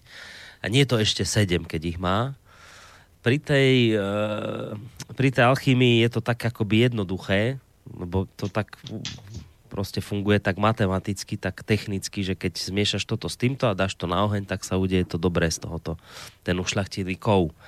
No ale, no ale v, tom, v tom živote človeka je toto komplikovanejšie, uh, ďaleko komplikovanejšie. Ten duchovný oheň to nie je ako ten úplne alchymistický, jednoduché to nie je také. Tak ja by som navrhoval, že dajme si asi teraz opäť hudobnú prestávku a bolo by dobré sa trošku aj povenovať potom tomuto, že, že ako si do, urobiť doma takú, takú alchymistickú dielňu vo svojom vnútri a ako sa k týmto veciam dopracovať, lebo toto iste mnohých zaujíma. No, ale ideme si trošku hudobne oddychnúť.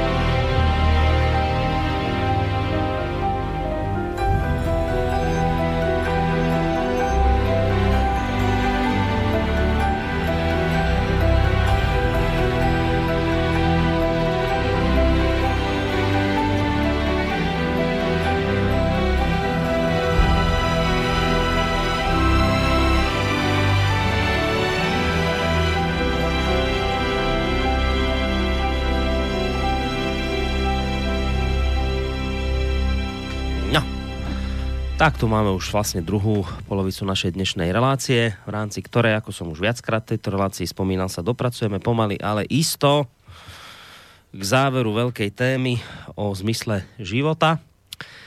Ak budú otázky z vašej strany, mail studiozavináčslobodnyvysielac.sk alebo potom aj ten telefonický kontakt 048 381 0101.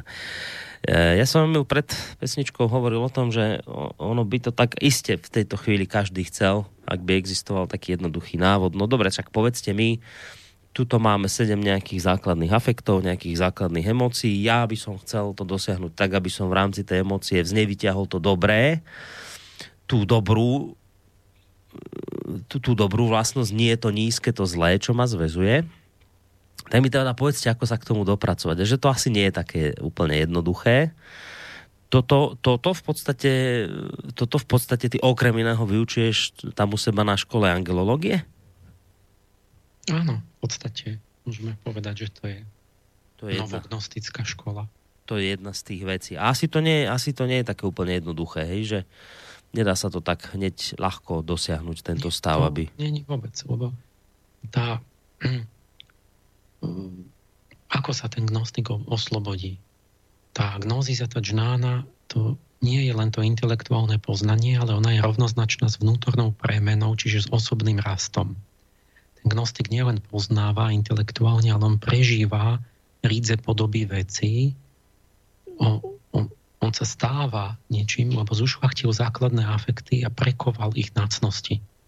A tie cnosti až sú niečo ako duchovné oko duše alebo duchovné ucho, ako to, to, ktorým začne vidieť vnútorne. Čiže on poznáva premenou seba samého. On sa premení, pre, preková tie základný afekt na nejakú cnosť a vznikne mu vnútorný orgán, povedzme duchovné oko.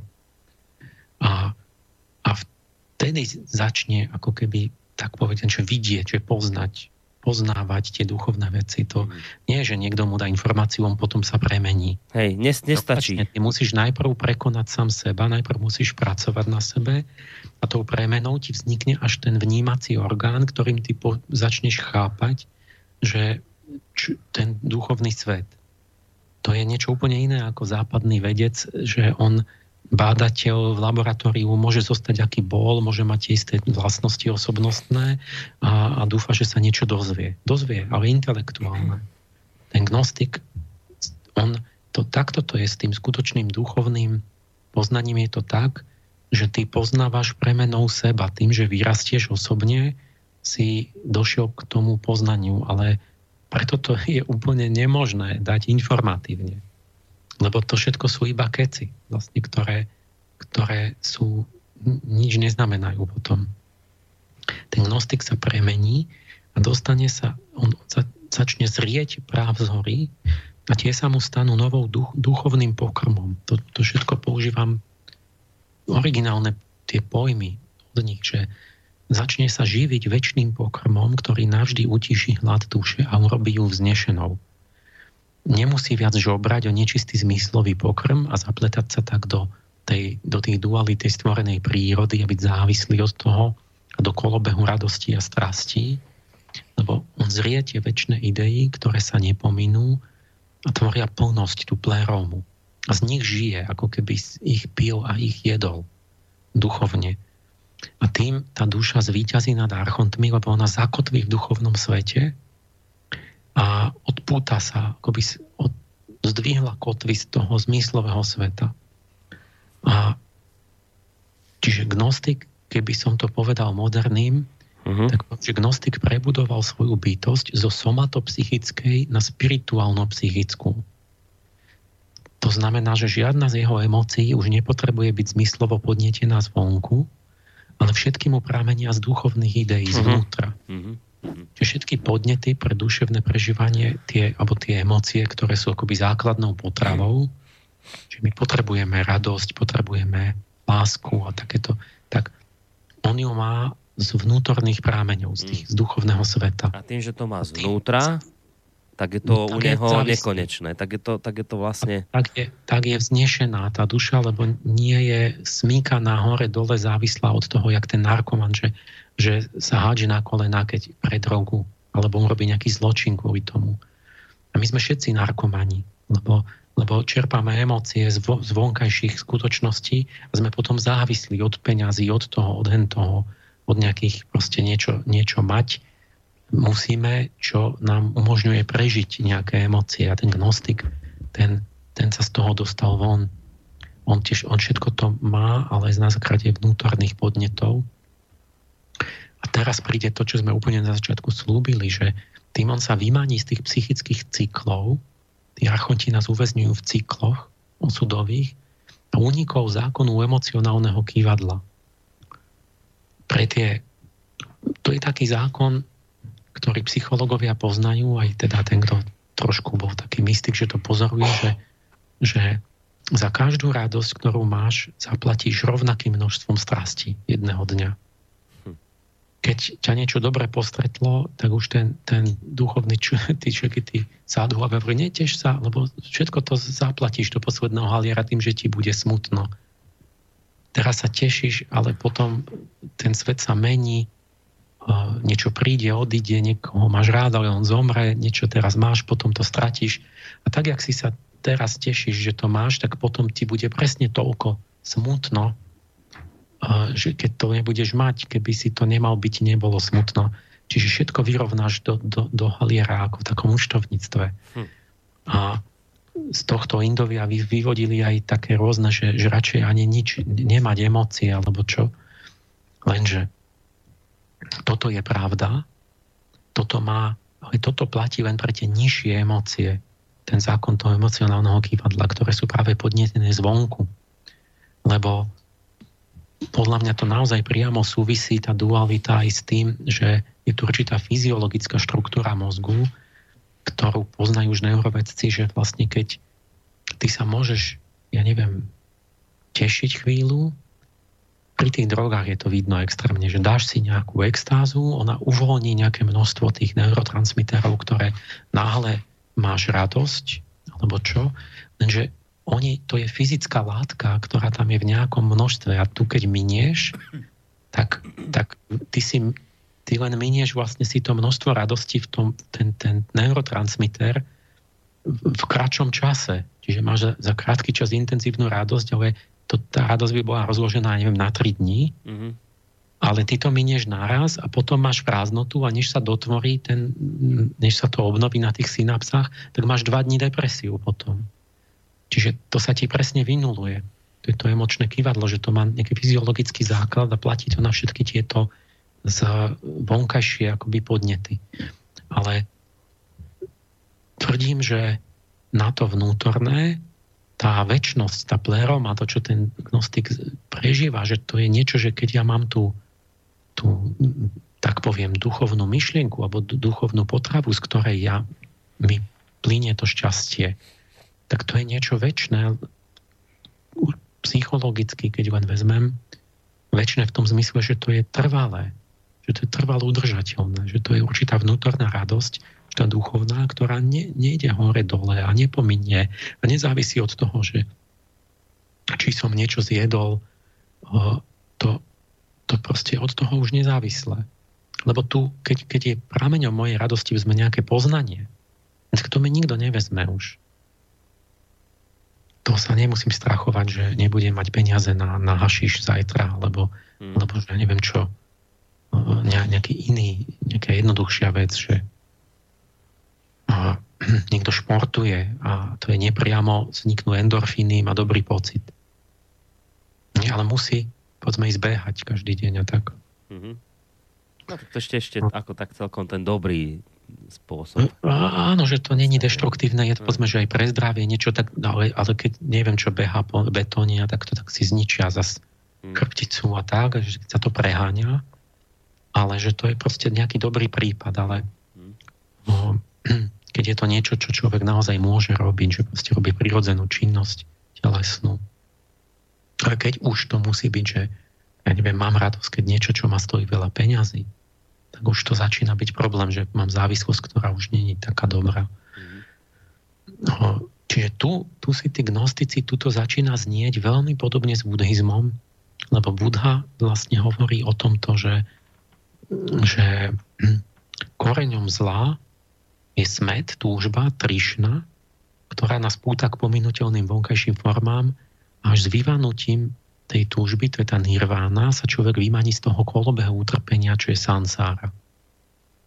Čiže keď, som, keď mám ten smet, ktorý ma viaže na tie vonkajšie veci, tak som stále v tom kolobehu tej sansáry. Po každom slasti príde utrpenie a po utrpení zase niečo príjemné. Tak, ale že stále sa v tom točím, v tom kolotočí a tá nirvána je, že sa nejak z toho dostanem von tým, že preseknem tú moju väzbu na ten, ten, ten smet. Ale Budha ako keby nehovoril, že, že čo dám, mám dať pozitívne, ale to povie ten, tí gnostici, že ty máš ten duchovný pokrm potom, namiesto toho, ten ti utiší ten smed a hlad.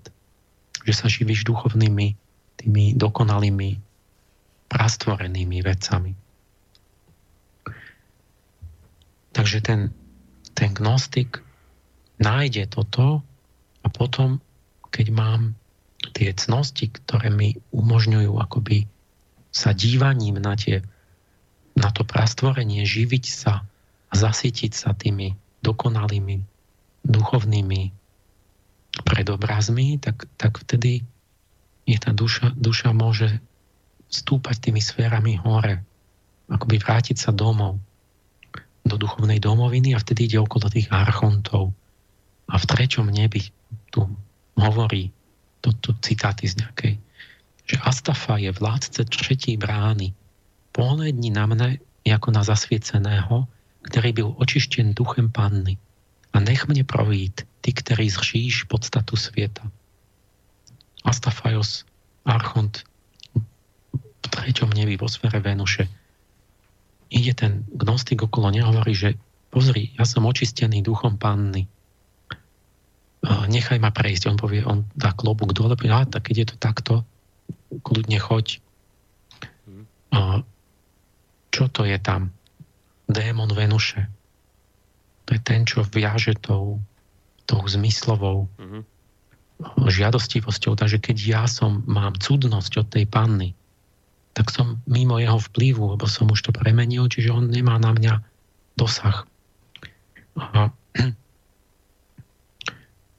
podobne, aj viem, v Jupiterskej, v tom Jupiterskom nebi Archont Jao, ktorý podnecuje náklonnosť k bohatstvu Takže keď mám štiedrosť ako cnosť, tak idem okolo neho cez šiestu sféru, poviem, pozri na mňa. Ja som, ja neviem, rozdával som potrebným v živote a takto. A on dá klobúk dole povie, a keď je to takto, tak ty už môžeš ísť. Lebo som prekonal tú chamtivosť tým, že som vyvinul štiedrosť. Toto sú v rôznych kultúrách, toto máte tieto opisy cesty duše po smrti v Egypte to je známe, že duša po smrti prechádza pozdĺž špaliera božstiev, tam ich je ale nie 7, ale 20 alebo 40 alebo koľko, ktoré ju súdia. A vyzerá to tak, že pri, ide, ide okolo každého toho Boha a musí prehlásiť tá duša, že sa nedopúšťala tých špecifických hriechov, za ktoré on stráži.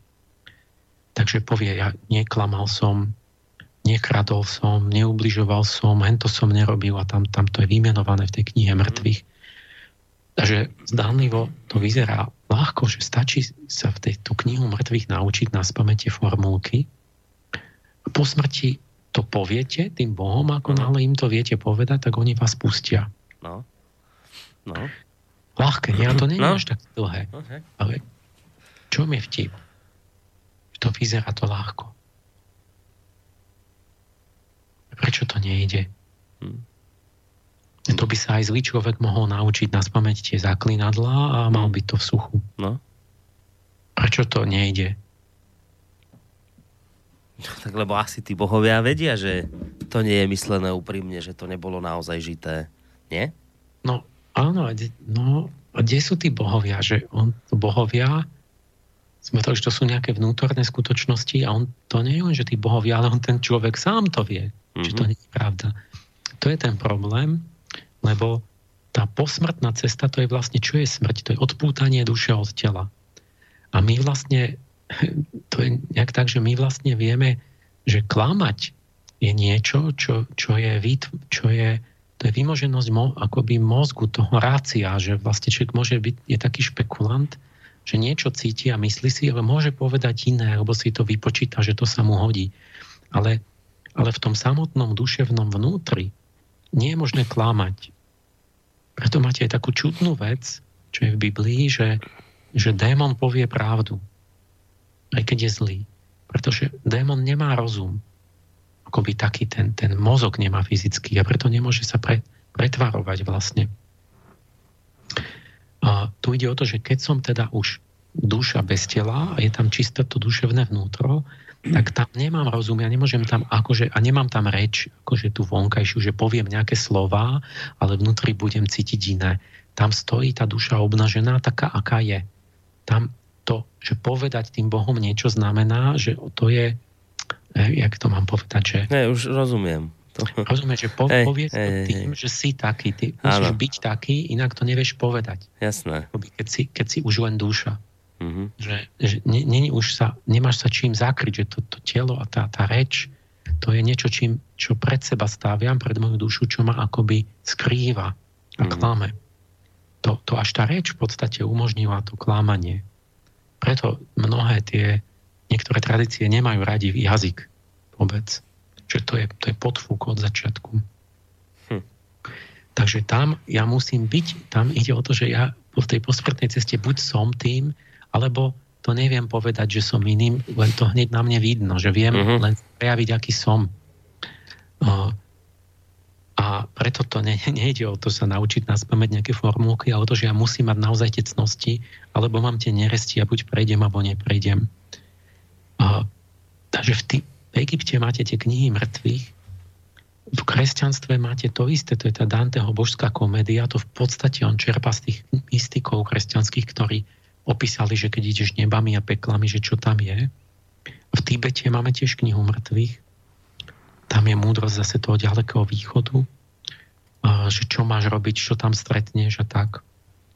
A Mandejci sami mali tiež takú knihu, vo jeden taký kňazský múdrc Dina Nukt sa volal, tak ten vo vytršení prešiel tými posmrtnými sférami, priniesol odtiaľ poznanie a to je obsahom Ginzy. To je ich svetá kniha. A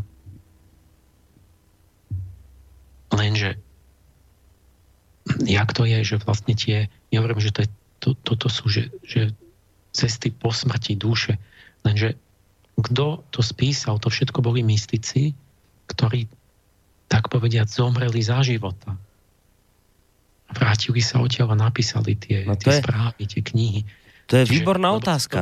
To, Toto je výborná otázka. Tak, no, že kto sa vrátil? Áno, lebo to presne celý čas mi vrta hlavou si vrajím, že ako, že dobre, ale že kto to môže vedieť, veď tam nikto nebol nikdy v živote. No, ten, že... ten Dimanukt bol, tam bol, lebo keď on ako mystik a pritom sa odpútal od tela, bol v tom vytržení, tak to sa bere, že to je ekvivalentné smrti, lebo po smrti tiež len duša sa odpúta od zmyslov, od tela, ide do tých vnútorných svetov duchovných. A mystik vlastne je človek, ktorý tam ide, ako že mysticky zomrie, je v tom vytržení, v tom odpútaní, ale, ale, ale to telo neumrie, on sa vráti. A z toho potom sa predpokladá, že vlastne tieto zážitky sú pred, pred zvesťou smrti, alebo teda aj naozaj ich totiž zažívali na Prahu smrti, len, len povedať to mohli len tí, čo ešte sa prebudili do tela. Tak, ale to vlastne je taký predpoklad, že to, čo zažívame v tom, tej mystickej, na tej ceste vnútornej, že to je to, čo nás čaká po smrti, po opustení telesnej schránky že tá mystická smrť je taká malá smrť, akoby predsvesť. A tam odtiaľ sú tie zážitky vlastne. A, a to popisujú aj tí gnostici, že to je vlastne popis sveta zvnútra, z introspektívneho hľadiska a to, čo treba pochopiť, čo, čo ja vysvetľujem, že to není sú špekulácie filozofické, len že niečo, čo vymysleli tí ľudia to oni popisujú proste, jak to je. tak, jak to tam je, jak to tam videl, tam bol, to zažil, tak to popíše. To je skutočnosť len introspektívna zvnútra. A ten sú, gnosticizmus, to je vlastne opis sveta, videný z perspektívy, keď sa dívaš zvnútra z duše, akoby dovonku.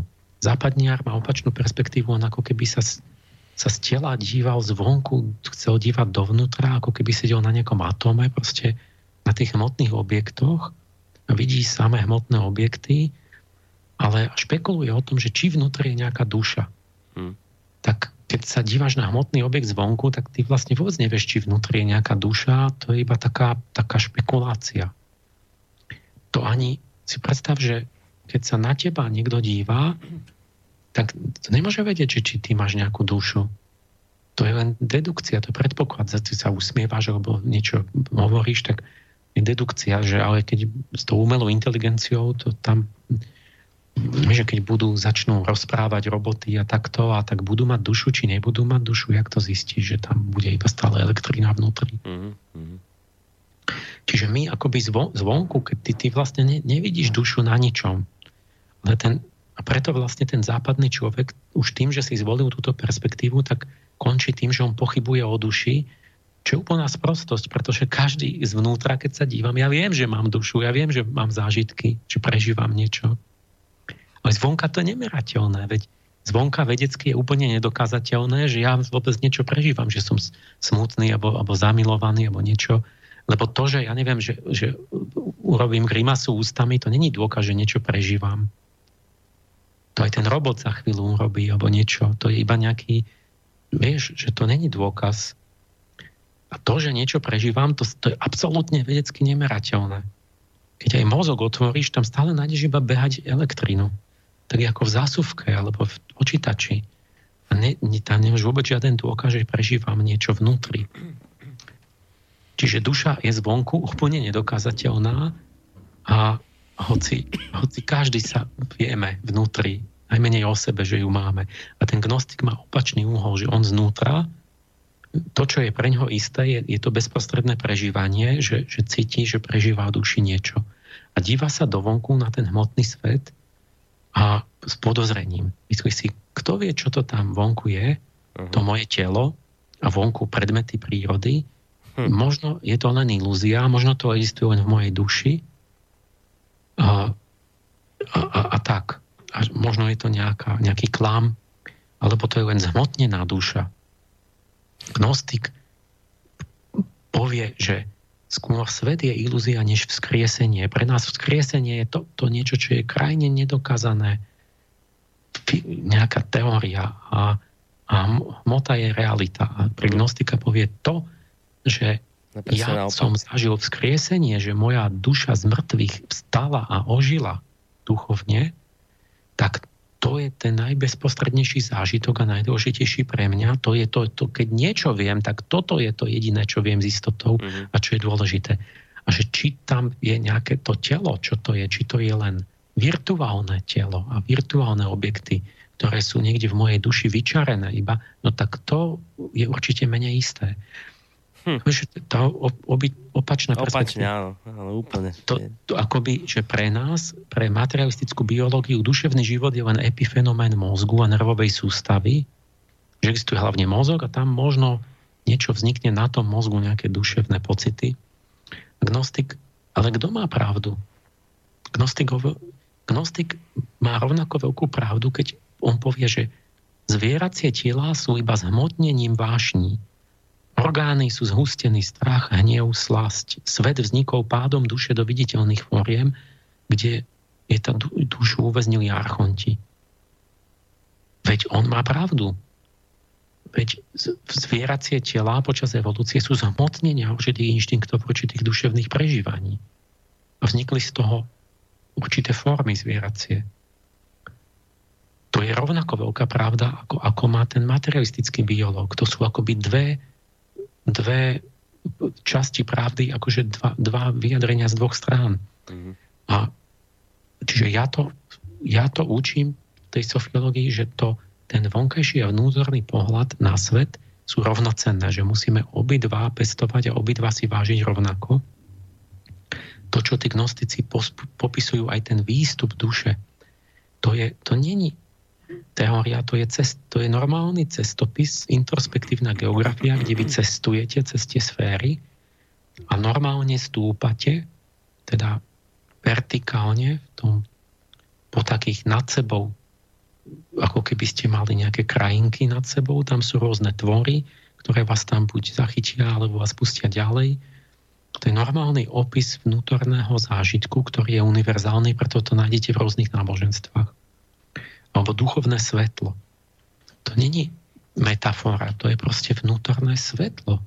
To nemôžete inak popísať. Buď máte tmu, máte depresiu, alebo máte svetlo. A to je to svetlo gnostikov, ktoré vie, že to je duchovné svetlo, vlastne, ktoré prišlo dole do toho tela ktoré sa roznecuje odriekaním a jasnie, ale stráca sa v zmyslových pôžitkoch. Vonkajší biolog povie, no to svetlo, dobre, dobre, ale to je vlastne serotonín, a, vlastne taký slnečný hormón, že on nejak súvisí s tým svetlom. Keď, keď máme vnútornú tmu, tak tú depresiu máme málo serotonínu. Keď máme a ten serotonín je to, to, to, to je iba serotonín, vlastne to vnútorné svetlo. To je také mystické, to je taký vzorec a chemický. A no áno, ten serotonín sa zúčastňuje nejako pri tom zážitku. Ale kto má pravdu, gnostik alebo biolog? Koho realita je reálnejšia? Keď som šťastný alebo nešťastný? Keď mám radosť alebo bolesť? A, tak to je dôležité, nie? A teraz, teraz čo chceš, čo je, čo je skutočné? To nie je skutočné, lebo ten biolog povie, že pozri, to ťa nebolí, to nie si nešťastný, lebo to je vlastne iba elektrický prúd to v mojom mozgu. A to, to je iba ten, ten neurotransmitter. Hej. Hej. Teba, tak, tak povedz niekomu, že to ťa nebolí, telesne ťa to nebolí, alebo že duševne ťa nebolí nejaká, nejaká, nejaké nešťastie. Lebo však po, pozri, však to, to je iba elektrický prúd. Tak to, to vtedy sa to... Ako čo tým chceme povedať vlastne? Že to, že to je jedno? alebo že na tom nezáleží, že, že to, to je jedno, keď si nešťastný. Že, to je, no, keď si šťastný, to, to je behá elektrický prúd, keď si nešťastný, to tiež je iba prúd. Čiže vlastne to je jedno, to, to v tom mozgu v podstate vyzerá rovnako, keď ho skenuješ a tak. A, tak ale čo? To, s týmto sa uspokojíš? Toto je dobrá odpoveď? To je lepší opis skutočnosti, než ten gnostický? Mm-hmm. Zvnútra? No nie. Vôbec nie, veď na to sa, sa ti každý vykašľuje, že však to je iba elektrina aj hej, tak aj. Hej, hej. Mne záleží na tom, či som šťastný alebo nešťastný. Veď tam zrazu tie hodnoty, či ma niečo bolí, alebo sa radujem, či, či to, to, to, teraz, ja neviem ani sa vyjadriť tu, že to sa musíte tak hlboko zamyslieť, nejako premeditovať, že ako čo chceme vlastne povedať tu. Tým, že povieme, že to je iba neviem čo, transmitter, alebo elektrina, alebo chémia, že na tom nezáleží, alebo že to jedno, alebo že tá vnútorná skutočnosť, že neexistuje? To, že som nešťastný, neexistuje? To, že som zamilovaný, alebo že nenávidím, to neexistuje? Lebo že to je iba niečo? Ne, ne, nemá to hodnotu? Existujú hodnoty, alebo nie? Z toho vonkajšieho pohľadu nie sú žiadne hodnoty. To, to je vždy iba pohyb nejakej hmoty. To sa iba nejako tu presýpajú atómy, alebo nejaké elektróny, alebo čo. Tam žiadnu hodnotu nevidíte. A z vnútorného pohľadu, keď sa dívate zvnútra, tak vidíte hodnoty, vidíte právzory, vidíte bohov a démonov, vidíte, to je oprávnený pohľad. Proste vnútri, ja som v Prahe bol psychoterapeutov jedných, sa veľmi dobre sme sa zhodli, že vlastne ten problém, keď oni robia terapiu ľuďom, že tam sú vnútorné osoby, že tie problémy sú zosobnené, že my zvnútra tie veci sú personifikované a to tak je pri pohľade dovnútra a to sa ani inak nedá lepšie o tom rozprávať a vyjadriť, lebo inak to ani nemôžete presne vyjadriť, tak ako keď fyzik sa musí vyjadriť pomocou tých neosobných, neviem, proste mier a váh a tak. Keď chcem popísať vnútorný svet, ja musím hovoriť o osobách, o osobných tých právzoroch, lebo inak to, to nemôžem vôbec vyjadriť. A nemôžete vyjadriť duševné veci, pomocou milimetrov a kilogramov a takýchto vecí, alebo pomocou koľko voltov máš v mozgu a, a, a koľko ampérov tam tečie, tým, tým si nič nevystihol, tým, tým si nepomôžeš. Čiže je oprávnený, gnostický pohľad je oprávnený a angelológia, gnóza a takto nerobí chybu, ale robí to správne, keď, keď sa díva personifikovanie a popisuje ako vnútorné postavy tie, tie bytosti. Lebo to sa inak ani lepšie robiť nedá, ak vôbec sa to dá robiť nejako inak. Hm. A, takže čo, čo, čo, čo chcem povedať? Chceš povedať, že si dáme pesničku, podľa mňa. Áno. Čak, a, vidíš? vidíš? Ja, presne som to vedel. Dobre. Tak pesnička a potom nás čaká ešte hodinka do konca relácie. Uh, mailiky tu nejaké vidím, takže si ich samozrejme prečítame, ale to až, až potom, keď túto tému teda definitívne uzavrieme.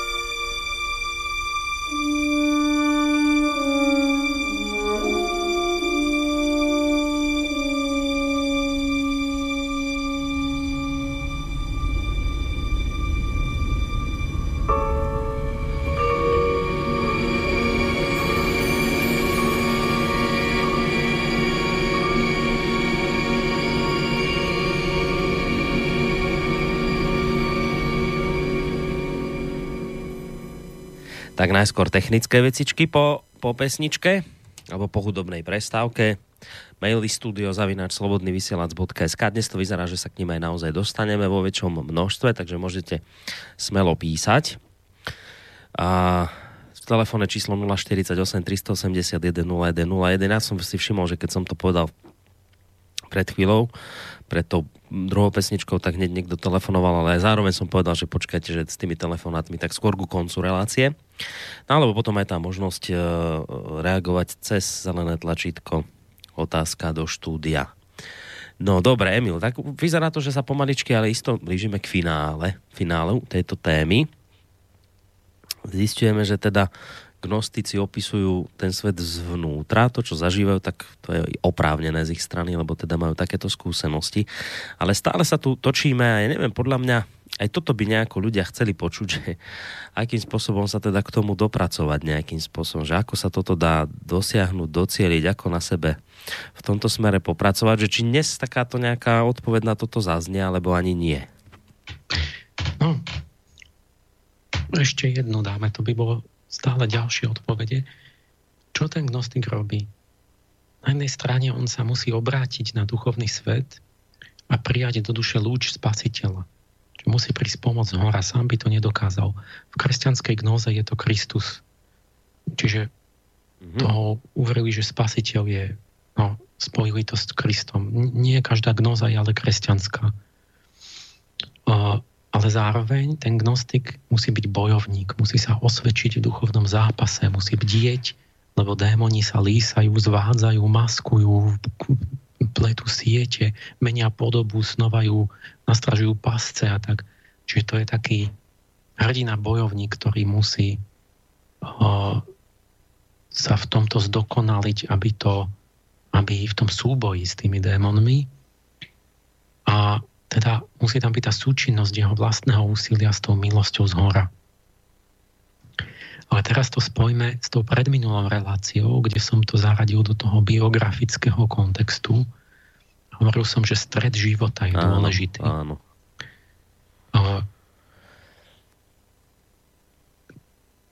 teraz si to akoby zlúčme dokopy. Tú premenu emóciu, pre, premenu tých emócií s tým, že čím sa to premenuje a kedy sa to... Povedal som, že najdôležitejšia životná voľba, ktorú všetci robíme, je tá, že od čoho chcem odvodzovať môj zmysel života. A čo bude môj zmysel? To si volím. To sme u toho Frankla začali. A v zásade to môžeme rozdeliť na také dve veľké kategórie, že žijem sám pre seba, alebo slúžim niečomu, čo je vyššie ako ja sám. A Franko zdôraznil, že musí tu byť tá seba transcendencia. Niečo, čo ma aj presahuje, že inak človek mm, je sám sebe zmyslom a, že není zdravý potom. My, my vlastne, tá otázka toho zmyslu to nie je špekulovanie, to je to, že denne volíme medzi, medzi dvoma možnými zmyslami života tým rozhodnutiami a tým medzi dvoma typmi šťastia. Prvý zmysel je sebestredný, a to šťastie je hedonické, druhý zmysel je seba presahujúci a to šťastie je eudaimonické. Toto sú termíny, ktoré už zaviedli grecké filozofie a sa znova používajú v psychológii. To, to hedonické šťastie, hruba povedané, prámení do zmyslových nejakých hodnôt a eudaimonické z ideových hodnôt. A tu som povedal, že my vlastne v tom plus minus v tom strede života máme tu najväčšiu možnosť, že sme už e, sa to vedomie rozvinulo, príde až k tomu slobodnému ja a že sa konečne môžeme vedome rozhodnúť, ale zároveň je to začína byť prvá a začína to byť hneď aj posledná možnosť, lebo, lebo neskôr je tá, tá sloboda zase ubúda v druhej polke života tým, že kryštalizuje osobnosť a zvyky. Takže niekedy v tom strede života, v tých kristových rokoch my robíme to rozhodnutie, že čo bude náš zmysel a aký typ šťastia bude naša, tak povediať, potrava duševná. A pritom teraz opíšem tie dve zásadné voľby, akoby ten, ten, tie dve cesty. možno aj toto, čo je Biblii, že široká a úzka cesta a tak. Pri tom hedonickom štýle života, lebo toto súvisí s tou premenou tých emócií, že oni sa kognície premieňajú tie základné afekty. Čiže ten náš myšlienka, ten postoj, to, čo si zvolíme za smerovanie, to, ako sa dívame na veci, v akom hodnotových súradniciach, to spomente na tú harvardskú štúdiu, tak toto rozhoduje, čo sa stane s tými, jak, jak sa budú vychovávať a, a zušľachťovať alebo kaziť tie naše afekty. Ten, ten, povieme to ako dva protiklady, hoci to každý človek je niekde medzi tým, lebo my sa venujeme aj zmyslovým hodnotám, aj tým duchovným a ne, ne, nehovoríme, že človek má tie zmyslové hodnoty úplne potlačiť a byť nejaký asketik, úplný mních, ale len, že vlastne tie duchovné, tie zmyslové majú slúžiť tým, tým, tým duchovným, čiže nižšie má slúžiť vyššiemu. Keď ale prevláda to hedonické, ale veľmi, alebo čím viac, tak človek vlastne robí čo? Že nepremáha sám seba, ale len vyhovuje svojim nevedomým potrebám, že sa oddám tým svojim púdom, nasledujú inštinkt a také, že kto v reklame to máte vyhľadáva chvíľkové potešenie, vyhýba sa nepríjemnostiam, čiže len to, aby sa cítil, aby mu bolo príjemne. Pritom neberie ohľad na nič iné, na nič viac a na nikoho iného. Lebo na čo? Ako nič viac neexistuje, iní ma tiež nemusia zaujímať a tak. Ak akože som ohľaduplný, tak to je vlastne iba na oko, účelovo, že povedzme, ako som voči iným kvázi akože etický, ale len preto, aby som niečo nestratil a aby som niečo z nich mal. A, čiže v skutočnosti mi ide o seba a to je len prostriedok, že akoby hrám, že som nejaký, nejaký slušný alebo čestný. To si všimnite, že toto je podstata morálky u 90% ľudí, že keď je to šéf, alebo keď je to niekoho, od koho niekoho môžu očakávať, tak sa správajú aj akože tak slušne. Ako náhle už nepotrebujú toho človeka, tak zrazu sú ako prásce. Môžu klamať, môžu nedržať slovu, môžu škodiť a, a nevadí im to. A tam vysvitne, že vlastne nie, nemajú, oni nemilujú tú, tú cnosť samú o sebe, oni to majú len ako prostriedok. A to sa toto pri tej, akoby z toho duchovného pohľadu, toto je tam rozhodujúce. Čiže ten človek vlastne ak je nejaký slušný, tak to je vlastne iba pre vlastný prospech, čo, čo skôr či neskôr vysvitne. Lebo konečným zmyslom je si sám on sám sebe. A od tohoto postoja sa začne odvíjať aj tá vnútorná premena. On tým postojom to má dopad na neho samého, nielen na svet. Že on sa začne meniť a začne sa mu meniť celá štruktúra jeho bytosti, napríklad tak, že si začne racionalizovať a ospravedlňovať tie sebecké potreby, aby sa im mohol oddávať. Čiže musí si to nejako ospravedlniť, nejako vysvetliť, že prečo môže, prečo má na to právo. Začne, teraz začnú tie typické vzorce tých ľudí, kde v jadre je egoizmus, že externalizovať vínu a zodpovednosť. Keď niečo je, tak niekto iný je na vine, lebo on mal a on nie to a on len to a iný je zodpovedný. No a nevedomky začne sklzať k selektívnemu vnímaniu a subjektívnym záverom, ktoré mu vyhovujú. Čiže začne byť to myslenie vo vleku tých, tých potrieb a túžob a začne sa kríviť a to sa stane postupne zvykom, že začnem tak rozmýšľať a mať také tie, také tie vzorce, že ako čo vysvetľujem a ospravedlňujem, že aby mi to vždy vyhovovalo tomu môjmu seba uspokojeniu, ale nemusí to byť pravda, lebo tam ma nezaujíma vlastne. Je to len taký nástroj, že aby som niečo kecol druhým, čo, čím ich umlčím alebo čím vyzerám pekný.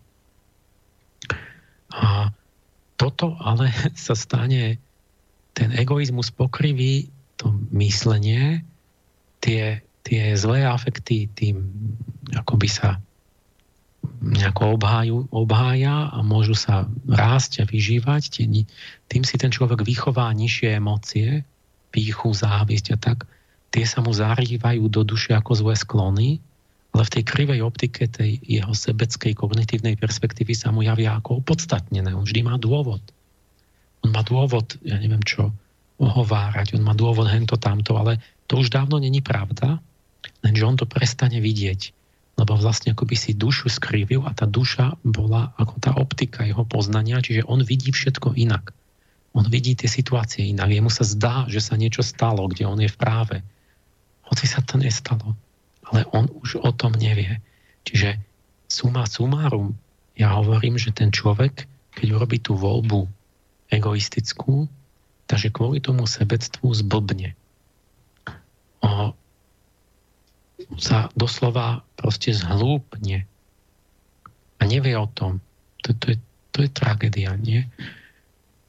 Lebo jemu sa zdá, že sa dejú iné veci. On myslí, že sa odohrali iné fyzické udalosti a že on, a on je vždy v práve, ale to už je jeho psychoza, to už, jeho, to už je jeho svet, ktorý mu vytvára ten vnútorný démon toho sebectva a on už nevidí vlastne realitu.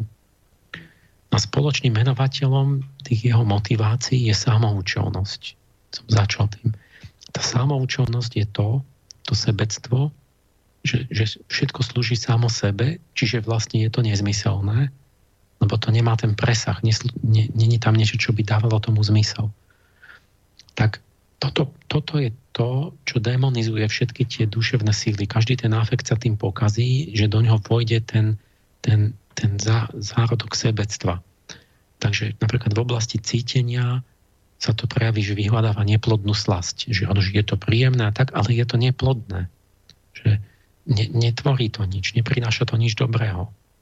Čiže samoučelná príjemné zá, slast, príjemné zážitky.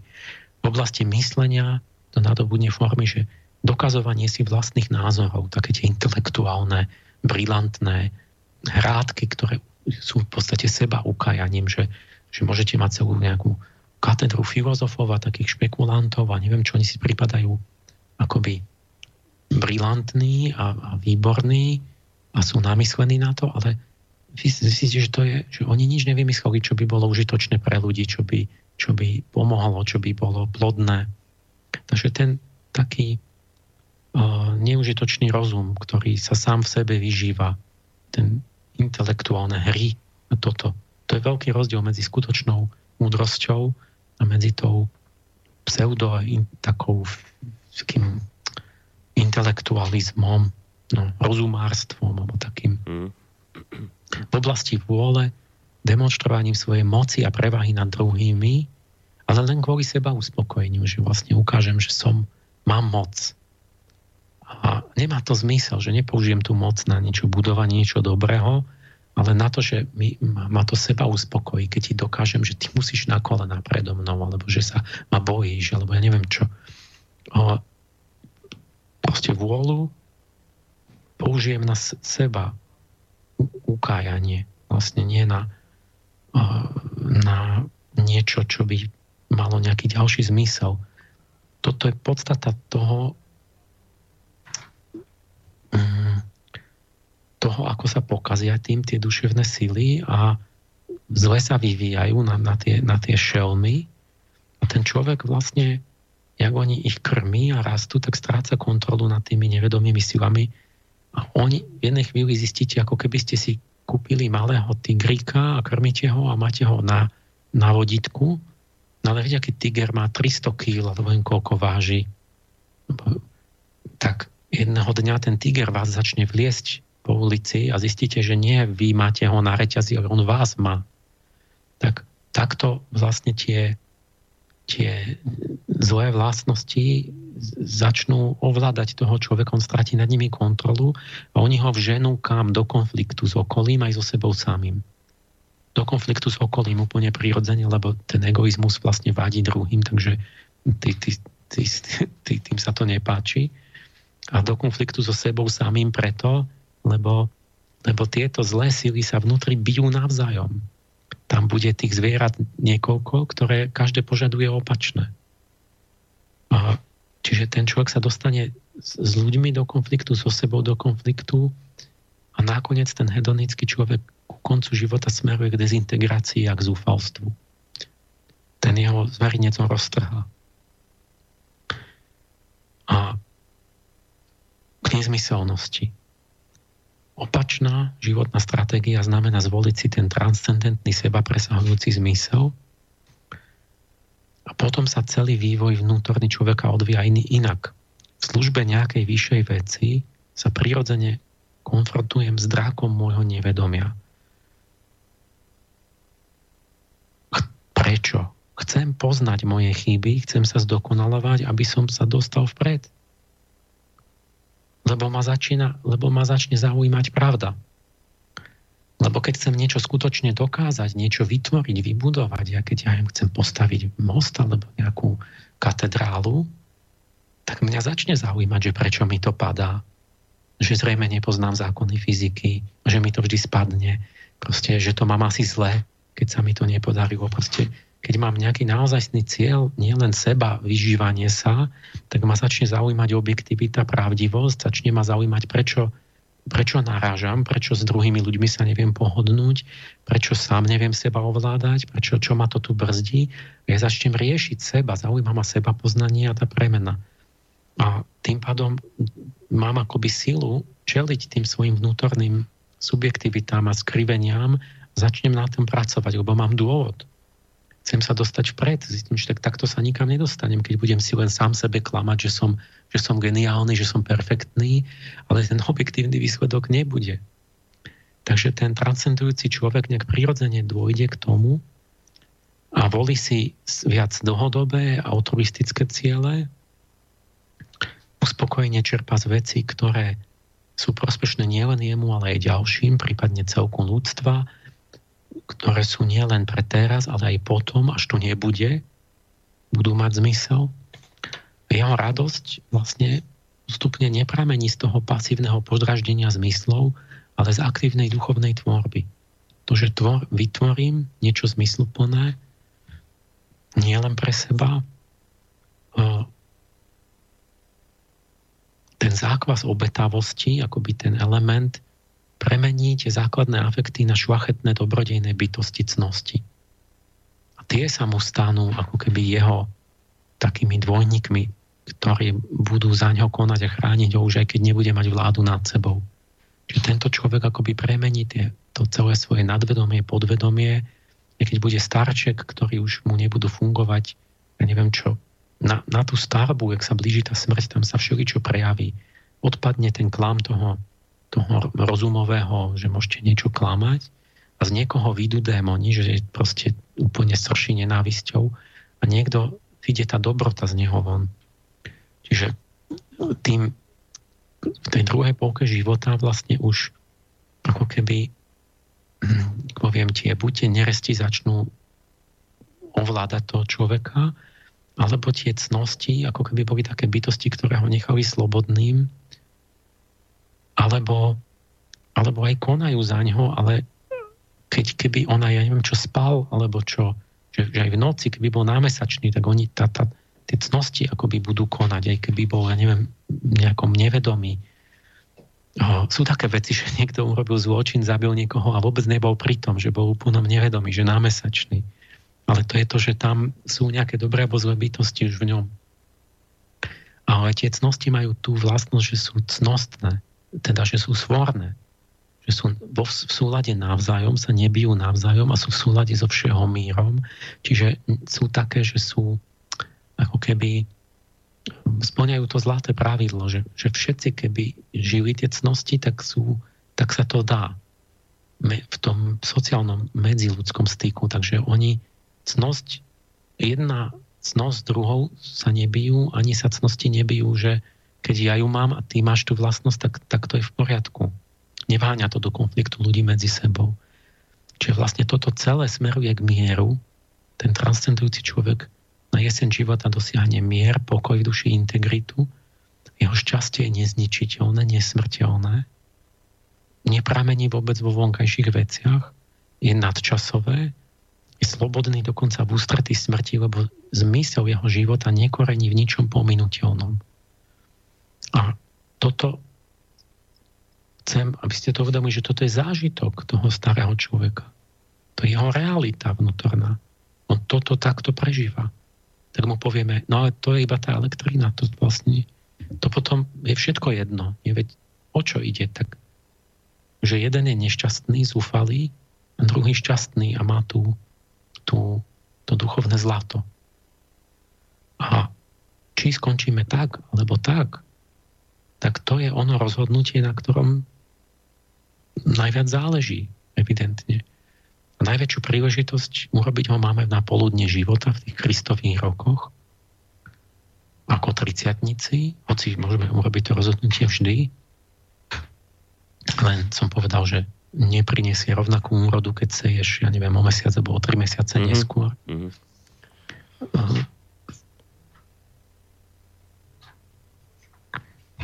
Takže ten môj obraz záverečný je, že na začiatku života nás vedli inštinkty, ktoré nám dala do vienka príroda na konci nás opäť, opäť povedú tie, ktoré sa usadili v našej osobnosti ako dobré alebo zlé návyky. Že od polky začneme tvoriť sami seba. A ak veríme v ďalšie životy, tak to je to, čo prejde do ďalšieho života, vlastne to, čo sme vybudovali v tej druhej polke. Že pokračujeme ďalej, ale keby sme to brali len v rámci života psychologicky jedného, tak je to človek je ako rastlinka, kolobeh, ročný kolobeh rastliny sa podobá ľudskému životu. Rastlina na vrchole leta sa musí nechať oplodniť, aby nestratila väčnosť. Teda, keď je oplodnená, prinesie plody, potom z nich semená, ktoré vykličia v ďalšom roku, akoby v tom ďalšom cykle. A vyrastie ako nová rastlina.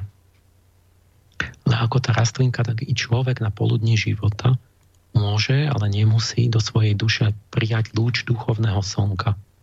To je ten lúč toho spasiteľa. Aby priniesol plody, nebol tu zbytočne a aby mal tak účasť na väčšnosti. Nič nebudem k tomuto dodávať, lebo nie som ani schopný nič k tomu dodať. A myslím si, že ani nikto v tejto chvíli by to nebol schopný. Takže urobím to tak, že urobíme taký hudobný predel za touto veľkou témou a za týmto uzavretím, ktoré si spravil. A potom nám ostane taká dobrá polhodinka a tu využijeme vašimi mailami a to už vlastne predznamenávam dopredu, že nám budete môcť zatelefonovať hneď po pesničke, budeme dvíhať aj telefony, ak teda z vašej strany záujem bude, 048 381 0101.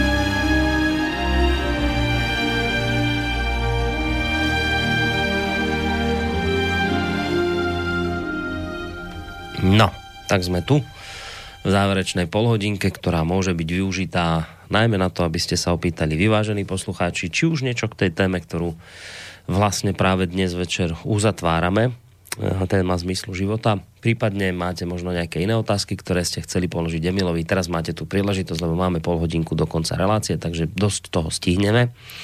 Hovoril som, že je tu už aj ten čas e, na telefonické otázky, takže v prípade, že budete mať chuť, nech sa páči 048 381 0101 Mail je studiozavinačslobodnyvysielac.sk alebo zelené tlačítko otázka do štúdia. Začneme mailom od Zuzany, taký krátučký, ktorá píše, že ďakuje za dnešnú reláciu a chce sa opýtať v súvislosti so vzostupom duše sférami, o ktorých ste dnes eh, hovorili, teda, že človek stráca to svoje hmotné telo a potom vlastne už len ostáva duša taká, aká je a je viditeľná, buď prejde, alebo neprejde. Chce sa spýtať Zuzana, čo teda znamená duševná smrť? Čo to vlastne je? Ak teda duša nejde ďalej, ak akoby ne, nepostúpi, tak čo vlastne chápeme pod pojmom duševná smrť? No, no to budú, neviem, jak to stihnem, veľké otázky. Um, máme fyzickú smrť, nie? To chápeme. Že keď človek odloží fyzické telo, to sa rozpadne na tie atómy, No a teraz v tom, podľa tých duchovných tradícií je to tak, že my máme tých smrti niekoľko, lebo máme niekoľko tých názmyslových článkov, čiže mali by sme hovoriť o duševnej a duchovnej smrti. No, tá klasická predstava je, že máme to, to e, životné telo eterické, ktoré vydrží asi 40 dní po smrti, ktoré sa tiež, že tá duša ešte je v tom životnom tele kde vidí tú panorámu svojho života, lebo tam sú spomienky a ešte je blízko zeme. A, a, ale to tiež bolo štandard, že 40 dní, to je asi tak. A potom aj tie životné sily sa rozplynú do, do prírody, vlastne do rastlín. Tak jak to fyzické telo ide medzi minerály. Um, keď niekto to neurobí, tak potom je z neho nejaký úpir, ktorý si udržuje tú existenciu tým, že kradne životné sily ale prirodzene človek má ísť akoby ďalej hore a potom je tam tá sféra, že astrálne telo alebo duševné telo zostane to, ten duch iba v tom duševnom tele a tam, tam sú väčšinou tieto popisy tej cesty, to je to, čo na kresťanstve je očistec a v Indii to volajú kámaloka, čiže miesto vášní že tam v tom duševnom tele vlastne nejaký čas prežíva človek tie ako keby následky tých svojich duševných mm, hnutí za života, než tiež odloží to telo. A to by bolo smrť akoby duševná, alebo teda odloženie astrálneho tela, ktoré tiež potom tu môže strašiť, to zase poznajú tí špiritisti a všelijakí takíto tí um, sa volajú ezoterici, že, že keď napríklad sa vyvolávali duchovia, tak to boli dohady, čo to vlastne môže byť a to vlastne vôbec už nemusí byť ten človek, ale môže to byť akoby tá jeho táto astrálna schránka, čiže ako keby taký myšlienkovo, cito, pocitový nejaký, nejaká škrupina, ktorú zanechal vlastne tu potom si špiritisti mysleli, že sa rozprávajú, ja neviem, s Abrahamom Lincolnom alebo čo. No ale, čiže to by bolo veľká téma, lebo potom my máme nie že duševnú, ale máme duchovnú smrť. A to je to je v Biblii, že vlastne je nejaká druhá smrť, že po smrti po tej normálnej smrti ľudia ešte teda nejako budú existovať, ale že keď bude ten posledný súd, potom tí, ktorí nejak neurobia ten obrad ku Kristovi a budú stále hriešni, že tí potom zomru druhýkrát, ale potom už definitívne. No a tento pojem bol napríklad, hm, ten poznali rôzne národy, egyptiania ho tiež poznali, hovorí, že zomreť to ešte nič není, ale že čo sa najviac bojíme je druhá smrť. Mm-hmm. Teraz, no, ono je v tom určitý aj neporiadok určite v tých tradíciách, že u tých egyptianov tam vidíte, že tam duša už je po smrti, ale príde na ten súd a tam je tá amemajt, tá požieračka. A tam, keď ona neprejde tými, tými, tým špalierom tých božstiev, že neobstojí, že nie, nie je schopná povedať, že nerobila som zlé, tak ju, tak ju, alebo ju vážia to srdce a je má príliš ťažké od hriechov, tak ju tak sa tam, ju zožerie tá, tá príšera, čo je niečo ako taký Cerberus, taká kombinácia všetkých druhov všeliem to, to je v podstate to, čo som hovoril, ten zverinec, že to je nejaká krokodilo, hrocho, e, tigro dokopy. Niečo takéto všaké divné zvieratá. A, a že to je nejaká, toto je tá duševná smrť, že tej Biblii tiež je to, Abdrušin to vysvetloval napríklad tak, že vlastne v tých reinkarnáciách my zomreme, ale sa znova narodíme, lebo ten duch sa znova narodí. Ale že v podstate aj Steiner to má podobne, v tom, to má tiež niekde z tej gnózy starej, že, že my sa rodíme a umierame veľakrát, ale a tak, tak vlastne tá prvá smrť, to sa vždy spraví tým, že sa znova narodíš, ale ale tá druhá smrť a ten druhý život sa týka čoho? No to, že či duchovne budeš živý, alebo duchovne zomrieš. To sa týka ducha, nie tela. A tam ide o to, že ten duch sa postupne vyvíja, ale to nebude väčšine, že nebude väčšine reinkarnácia trvať stále do nekonečna.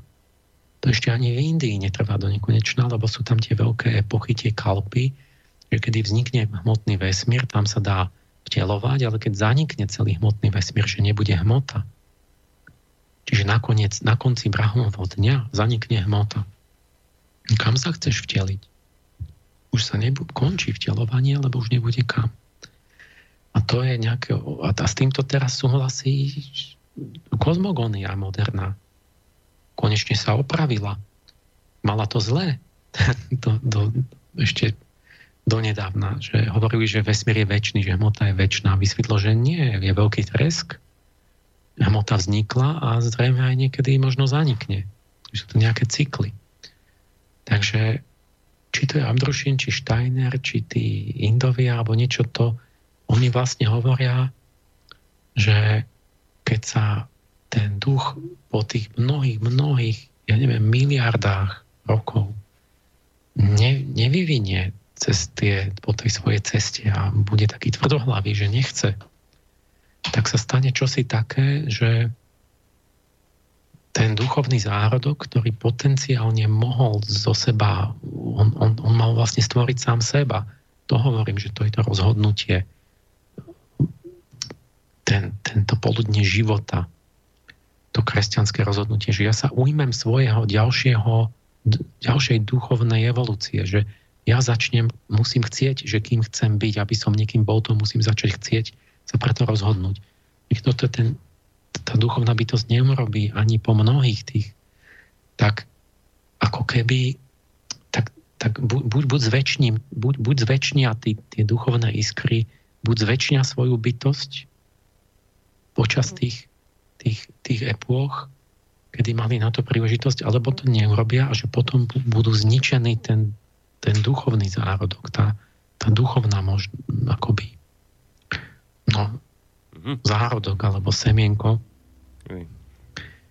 Čiže zanikne už potom, prestane existovať duchovne človek, nie že telo prestane existovať. Ja, ja, to, ja, mám, ja mám na to také prirovnanie, som to snať, neviem, kedy, niekde, niekedy to použijem, že ako keby ten, ten oheň toho duchovného úsilia bol ako keby ste hlinenú nádobu sformovali a vypálili. Ten, ten oheň, čo urobí z hlinenej nádoby tú vypálenú keramiku, to je obetný oheň. A keď to neurobíte, tak vlastne tá, tá, tá mokrá hlina, čo mm-hmm. hrnčiar urobí, tak to keď to počase sa rozpadne zase do zeme späť, čiže to akoby zmizne. Mm-hmm. Ale tá vypálená keramika, pričom ten oheň je symbol tam ob, ob, obetavosti toho vlastného duchovného úsilia, tak tam vám v tej zemi zostane, že to tam po 10 tisíc rokoch to tam ten archeológ nájde. Mm-hmm. toto je nejaký, no, akože to stačí asi. Hej, hej. Či to je naozaj, čo je pravda, čo sa tým, to by bolo, to, to ani nevieme, hej. ale toto je nejaký ten obraz toho, že existuje tá duchovná smrť a telesná smrť, že to sú dve úplne iné veci a má to úplne iný význam. Tak, dobre. Pri tej telesnej smrti to je v podstate mm, strácam telo, ale pri tej duchovnej smrti strácam väčnosť. Čiže tá je, tá je oveľa horšia v podstate ako tá prvá. A ideme na ďalší mail, len si ho musím otvoriť od Antona. Chcel by som reagovať na tému o zmysle života, konkrétne na teóriu o kulminácii sil človeka vo veku 30 až 35 rokov, o tom, že je to čas pre najväčšie diela a kľúčové rozhodnutia. Čiastočne súhlasím, ale neviem sa ubrániť dojmu, že sa to týka viac mužov ako žien. Každý lekár vám povie, že ideálny vek pre ženy, pre prácu na potomstve je 20-25 rokov a tomu by malo predchádzať to najdôležitejšie rozhodnutie v jej živote, výber muža. Ženy sú najviac zaťažené potrebami detí do 6. roku veku, potom by sa do procesu mali čím ďalej tým viac zapájať otcovia. Z uvedeného mi vychádza, že v 30 už majú ženy najväčšiu záťaž za sebou.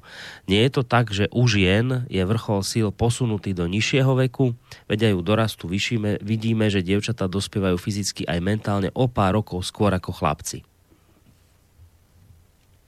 No, mohla by byť takáto úvaha, lebo povedzme, že keď hovorím o slnečnom období, tak slnko má v sebe žena aj muž, ale, typ, ale je to mužský právzor, čiže tam to je užšie vzťahnuté k tomu, užšie k mužskému, než k ženskému.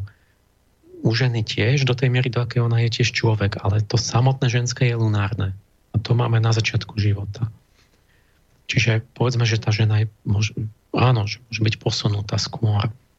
Teraz každá tá duševná schopnosť, sme povedali, že to celkovo nejak vrcholí v 30 ale každá duševná schopnosť by mala ten svoj trošku posunutý vrchol. Že keď budeme hovoriť o tom, kedy je na plodenie najlepší čas, no samozrejme, že to bude posunuté do mladšieho veku, lebo tam ide o, o to, že tam treba hlavne tie telesné zdravie, telesné sily. Čiže to je celý, celé prvá tretina života je telesný vývoj. Takže telo je na svojom vrchole v podstate po 21. roku už, keď o to ide. Lebo keď hovorím o splodení dieťaťa, tak tam, tam to telo hrá veľkú rolu. V strede duša a potom duch sa začne ešte len rozvíjať v poslednej tretine života, okolo 40 Takže zase by sme mali nejaké schopnosti, ktoré by boli posunuté od tej 30 do, do, do neskoršieho, že až tam sa začnú rozvíjať, ale, ale to už som tým nemyslel, lebo to už je ten výsledok vlastnej práce, ale do tej 30 akoby tá príroda pri, privedie na vrchol akoby telesných najprv, ale potom aj duševných síl človeka. Tam buď on nadviaže na to a ide to zdokonalovať ďalej a premieňať na ducha, alebo to nenadviaže, potom už ide iba, iba smerom dole, už dole kopcom. Takže samozrejme, že by sa to dalo diferencovať aj možno aj podľa pohlavy, aj, aj hlavne podľa tých, že ktorý typ akej sily, že či trošku skôr, trošku neskôr. Hmm, dobre, ďalší mail, alebo ďalšia otázka, tá sa týka dnešnej témy. Uh, podpísala sa niekto, alebo podpísal ako MP. A dobrý deň, počúvam so zaujímavým, ďakujem za zaujímavé názory, ale stále mi to akoby nedáva zmysel, pretože už aj na škole sme sa učili, že napríklad pohlavný put je jeden z najsilnejších E, takisto ako obraný púd a podobne. Máme skrátka nejaké púdy, ktoré sú silnejšie ako my. Preto mi celkom nesedí a nerozumiem tomu, keď pán Pálež hovorí, že niečo sa dá zušľachtiť a dá sa to dostať akoby na rovnakú úroveň. Tak toto by som potreboval vysvetliť, či je napríklad možné potlačiť v človeku aj takýto sexuálny put, alebo ho nejakým spôsobom premeniť na niečo cnostnejšie. No, hovoríme o tom, že potlačiť ťažko, ale premeniť. Veď toto sú, to, toto sú proste príliš materialistické sugestie, také darwinistické, že to je práve tá chyba, to je ten omyl, proste tento praktický bezhodnotový materializmus proste jednoducho milne dezinformuje ľudí, že my sme obete, nejaké úplné obete akože tých mechanizmov telesných. Proste každý nejaký každý, každý nie, ale v princípe veď to bola tá kultúra toho, že tí svetci rôzni, keď písme dobre, že teraz naozaj sny, že tých mníchov, že oni, oni vedeli, že človek nemusí sa oddávať vôbec sexualite. Že sa môže rozhodnúť naozaj vôbec, že nebude mať ani rodinu, ani partnera, partnerku a že je to možné a že není, nepotlačuje, netrpí, neochorie, nič sa mu nestane, len musí vedieť sublimovať, premeniť to do, do tých hm, akoby vyšších rovín, do toho, do toho, že tú lásku premení na duševnú, duchovnú, na pomáhanie ľuďom, na inú tvorbu a tak ďalej. A vtedy, vtedy zrazu vysvitne, jak s tými myškami, že vy, že to vôbec nie je pravda, že by sme museli uspokojiť ten, ten sexuálne púdenie. To vzniká až potom, keď, keď nemám nič akoby keď to neviem nahradiť ničím iným. Proste to normálne zmizne, že vám to dá pokoj. Lenže toto dnes ľudia ani nechápu, že ak by to urobili, lebo práve je nám zobratá vôbec tie ideály, tá perspektíva, že čo teda, ako je to, aké, čo duchovné, čo duchovno neexistuje, tak čo môže. A potom, keď je zobraté všetko, vôbec to, to poňatie o tých vyšších veciach, tak tí ľudia potom samozrejme, že cítia neodolateľný tlak lebo tie sily klesajú do toho podvedomia a odtiaľ vystupujú ako neodlhateľné púdenie. Ale to tak vôbec nemusí byť. To my, to my už ako argumentujeme vlastnou skrivenou bytosťou, ktorá je výsledkom vlastne skrivenej výchovy. Dobre, ale tak Darwin by ti povedal, že ten sexuálny put, že tu je ten, ten je tu a nie, že on sa aktivuje vtedy, keď je človek sám a nešťastný a tak, ale že ten je tu na to a preto ho tu máme a je úplne nezávislý od toho, či je človek šťastný alebo nešťastný alebo aký. On je tu na to, aby druh prežil. Že veď bez toho by sme predsa vymreli. Veď predsa ne, on by ti povedal, že nerobte z toho zlú vec, že však veď to tu máme najdôležitejšiu vec, aby sa druh predsa uchoval. No áno, ale otázka bola, že či, keď chceme, či dokážeme to naozaj sublimovať. Pre zviera je neodolateľný, zviera sa nerozhoduje, nemôže, tak on tam to musí automaticky sa rozmnožiť, ale človek sa nemusí, že to, to, tá kultúra sme toho mnížstva, ja nehovorím, že niekto sa tam pretvaruje a potlačuje, alebo niečo, alebo neviem, zomreli potom na rakovinu, lebo, lebo to bolo, že akože to majú a chcú, ale v skutočnosti to nemali vyriešené, ale ten, kto to naozaj urobí, tak tento môže urobiť. Nie, človek sa nemusí rozmnožiť, není pod tlakom nevyhnutného Áno, to hej, to hej, to, to premení na, na, do duchovnej roviny a tam je to plodné, tá pohľavná sila a potom, keď je to naozaj tam plodné, zmysluplne, tak on nie je závislý od toho, že, že ho to do, donútka k tomu, že musí proste sexuálne akože žiť. Hmm. Ale môže. Môže mať deti, môže tak, ale, ale človek sa líši od zvieraťa tým, že on práve nemusí. E, dobre, dáme ďalší mail od Jozefa. Tiež som sa stretol s tým, že mi jedna známa povedala, akí sú pavúci pekní. Keď takému človeku povieme, že nie sú, tak on povie, že každému sa páči niečo iné a jemu sa teda pavúky páčia. Ako takému človeku môžeme vysvetliť, že pavúky, netopiera a tak ďalej, asi hady, pekné nie sú, myslím pojmovo. Jozef. No, to, to je dobrá otázka. Niečo treba vymysleť na toho človeka. Nejaký, ste vymysleť nejaký experiment, ja to asi neviem, čo by ma napadlo teraz, lebo naozaj s tými pavúkmi to je nejaká vec, ktorá je, ktorá je stará už od veľmi dávno. To máme jak s tými hadmi, to niekde v sebe, že my vieme, že tento hmyz a zvlášte pavúky, to je inštinktívne, to, to je niekde tam ten právzor za, za hlboko v nás. Takže keď niekto toto nejako nev, nevníma, akože je, je úplne iná vec, keď niekto má intelektuálny záujem o, o motýle, hmyz, entomolog, nie, tak on je nadšený. To, on vám povie, pozri, aký tento, tento chrúst, ja neviem, ten droháč a to, pozri, aký to, to strašne pekný, zaujímavý a tak. Ale to, to, to, áno, to je ten intelektuálny záujem, že to takto, taký spôsob života, to, to, to. Ale to je iná vec, to sa dá, lebo ten intelekt je taký ne, neutrálny, on, on to je v podstate taká zvedavosť, taká zaujímavosť, ale to, to je samostatná vec je to, že my niekde v emocionálnom mozgu hlboko máme ten, ten, že ten pavúk je niečo, čo ide v noci, čo vás jedom otráví a, a, a proste a vôbec hmyz, že my máme k tomu odpor. A keď niekto tvrdí, že keď toto nevníma, že tam je toto, tá vrstva, tak niečo snení v poriadku s tým človekom. Buď to iba tak rozpráva, alebo špekuluje v hlave, alebo nie, niečo má poruchané s tým nejakým prirodzeným vnímaním. Ja by som na ňo asi vymyslel nejakú, nejaký experiment, nejaký test, že keď naozaj tomu verí, že sú pekní, tak nech s nimi žije v byte a takto. Alebo ja neviem, že keď, niečo také, čo, na čom by vysvetlo, že, že, to je, že to je seba klam, že to nie je pravda. Niečo také vymyslíte. Keď boli také tie keď máte také strašidelné obchody, niekedy, kde máte také vtipné veci, že z takej gumy všelijakých pavúkov a škorpiónov, čo sa tak trasú, tá guma. A toto decka takto, že to zrazu nečakane hodí na spolužiaka, že na vás akoby ten gumený pavúk zrazu ste mali pocit, že to sa pohybuje, že sa to, tak sa každý zlakol. Tak, tak keby ste to mali, niekde kúpte a hoďte to na ňu na tú osobu. To je taký malý test, že keď sa nezlakne, keď sa zlakne, v tom, to je ten podvedomý prvý moment toho zlaknutia.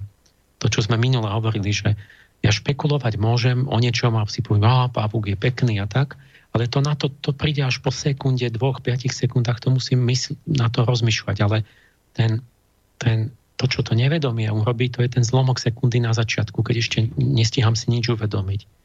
Tak keď, keď že ako na to za, by zareagovala, keby ste hodili na nich tak, takéhoto pavúka toho, toho že či by sa naozaj nezlakla v tom zlomku sekundy. Dobre, dáme ešte rýchlo aspoň jeden mail, aby sme to stihli. Aspoň tento ešte prečítať od Anky. Potrebuje zduchovňovanie emócií, vzor zvonka, ako napríklad Ježiša, Budhu a tak ďalej. Poznať, kam mám smerovať, aby celá moja vnútorná práca nebola ilúzia? No, uh, otázka teda, že či by to mohlo prísť čisto zvnútra, keby z vonkajšieho sveta sa odstránili všetky kultúrne vzory a knihy a, a rozprávky. A, mm-hmm.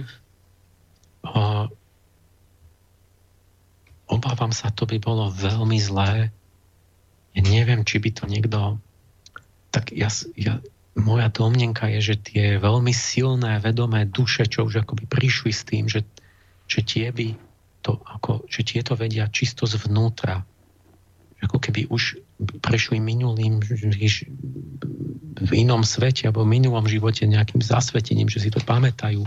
Ale aj vtedy by to bolo strašne ťažké ja mám taký zážitok, že v tom socializme som nemal podnety zvonku, no tak ale tiež neboli úplne žiadne, boli.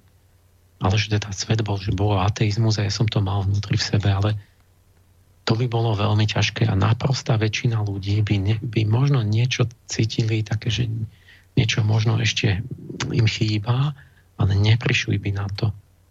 To som povedal, že obrovskú rolu tu hrá kultúra, že musí sa to odovzdávať kultúrne, tie, na to sú tie mýty a rozprávky a církvy a toto, že a tie vzory a tí svetci a že, že tá duša, aby spoznala v sebe ten dobrý sklon, tak ona potrebuje akoby ten podnet zvonku, aby sa to spojilo, aby to spoznala, že, že čo to hľadám, čo, čo to chcem, čo mi to tu pripomína aby videla už tie, tie vonkajšie realizácie akoby tých, tých dobrých vlastností. Toto si myslím, že je najväčší hriech na mládeži, že ona niečo možno hľadá a cíti, ale nedostane zvonku tie vzory a že sa skrive nevyvinie. Mm. Lebo, lebo si to stotožní s niečím iným, alebo to hľadajú niekde na nejakom nesprávnom mieste v nejakej, nejakej proste nekvalitnej podobe a nevedia, že čo im tie pocity chcú povedať. No, ja verím, že poslucháči prepáča, keď poviem, že v tejto chvíli uzatvárame mailové otázky, lebo ešte nejaké by sa tu samozrejme našli, ale máme záver relácie. Ja, má, ja mám pre teba ešte jednu otázku, ale neberte to ako môj egoizmus, lebo sa budem pýtať aj za vás, iste by ste mnohí odpoveď na túto otázku chceli poznať. My sme totiž to po dlhšie odmlke, Emil, prišli s touto sériou, sériou tém, piatich, No a teraz uh, poslucháči mi píšu maily v tom zmysle, že sú radi, že pokračujeme a tak ďalej, že, že sme od, akoby opätovne na, rozbehli túto spoluprácu a tak ďalej. Tak aj za nich sa chcem spýtať, že čo teda, ako to vidíš s, s ďalším pokračovaním tejto relácie, s ďalšími prípadnými nejakými dielmi uh, relácií, ako to vyzerá? No, ja som v septembri prerušil prácu na treťom dieli angelológie to je taká drína ako baník, keď niečo, že to, to je proste 12 hodín denne alebo 14, že než keď sa mám pohnúť trochu dopredu. Teraz mám keď je cesty prednášky školy, v decembri mám poslednú prednášku asi v Pardubiciach a potom sa chcem znova pustiť do knihy. Ste si urobiť na to priestor, aby som sa pohol s tým konečne k cieľu. A, takže obávam sa, že až na jar budeme pokračovať za riadninou. Tak, takže si dáme teraz opäť trošku prestávku. Čaká nás zima, pre, prejde zima, príde jar a z jarou podľa všetkého prídu aj ďalšie diely, relácie a riadnina nič. Takže ono to nie je vôbec taká nejaká zlá správa, práve naopak cítiť z nej dostatočnú nádej, takže verím, že toto potešilo mnohých poslucháčov, takže ja samozrejme sa v začiatkom tej jary budem s Emilom kontaktovať, dám vám v predstihu vedieť, ako to vyzerá, ale sami vidíte, že to nie je strátené a teda je tu vysoká šanca, že na jar budeme pokračovať. Takže Emil, ja tebe veľmi pekne ďakujem za to, že si nám jesenné večery e, spriemňoval takýmito dôležitými informáciami a budem sa tešiť na to, keď sneh zlezie z kopcov a príde znova jar a budeme pokračovať v ďalších rozhovoroch. Maj sa pekne, mil, do počutia. Ďakujem aj ja za spoluprácu a prejem posluchačom pekný večer. Ja ďakujem aj Martinovi Bavolárovi, ktorého som vlastne zabudol pozdraviť hneď v úvode tejto relácie za to, že nám e, toto všetko technicky opäť zabezpečoval z hlavného mesta, takže pekný, ale vlastne ani sa s tebou nadlho lúčiť nejde, lebo budeme ešte pokračovať my dnes večer, ale za túto reláciu ti ďakujem. Boris, čau, čau. No a samozrejme ďakujem aj vám, vážení poslucháči, za to, že ste nás počúvali a ďakujem vám aj za maily, ktoré posielate, už či tie povzbudivé, alebo tie s otázkami. Majte sa pekne do počutia, pekný zvyšok večera. Ak už teda nás počúvať dnes nebudete, vám praje aj Boris Koroni. Táto relácia vznikla za podpory dobrovoľných príspevkov našich poslucháčov. I ty sa k ním môžeš pridať. Viac informácií nájdeš na www.slobodnyvysielac.sk Ďakujeme.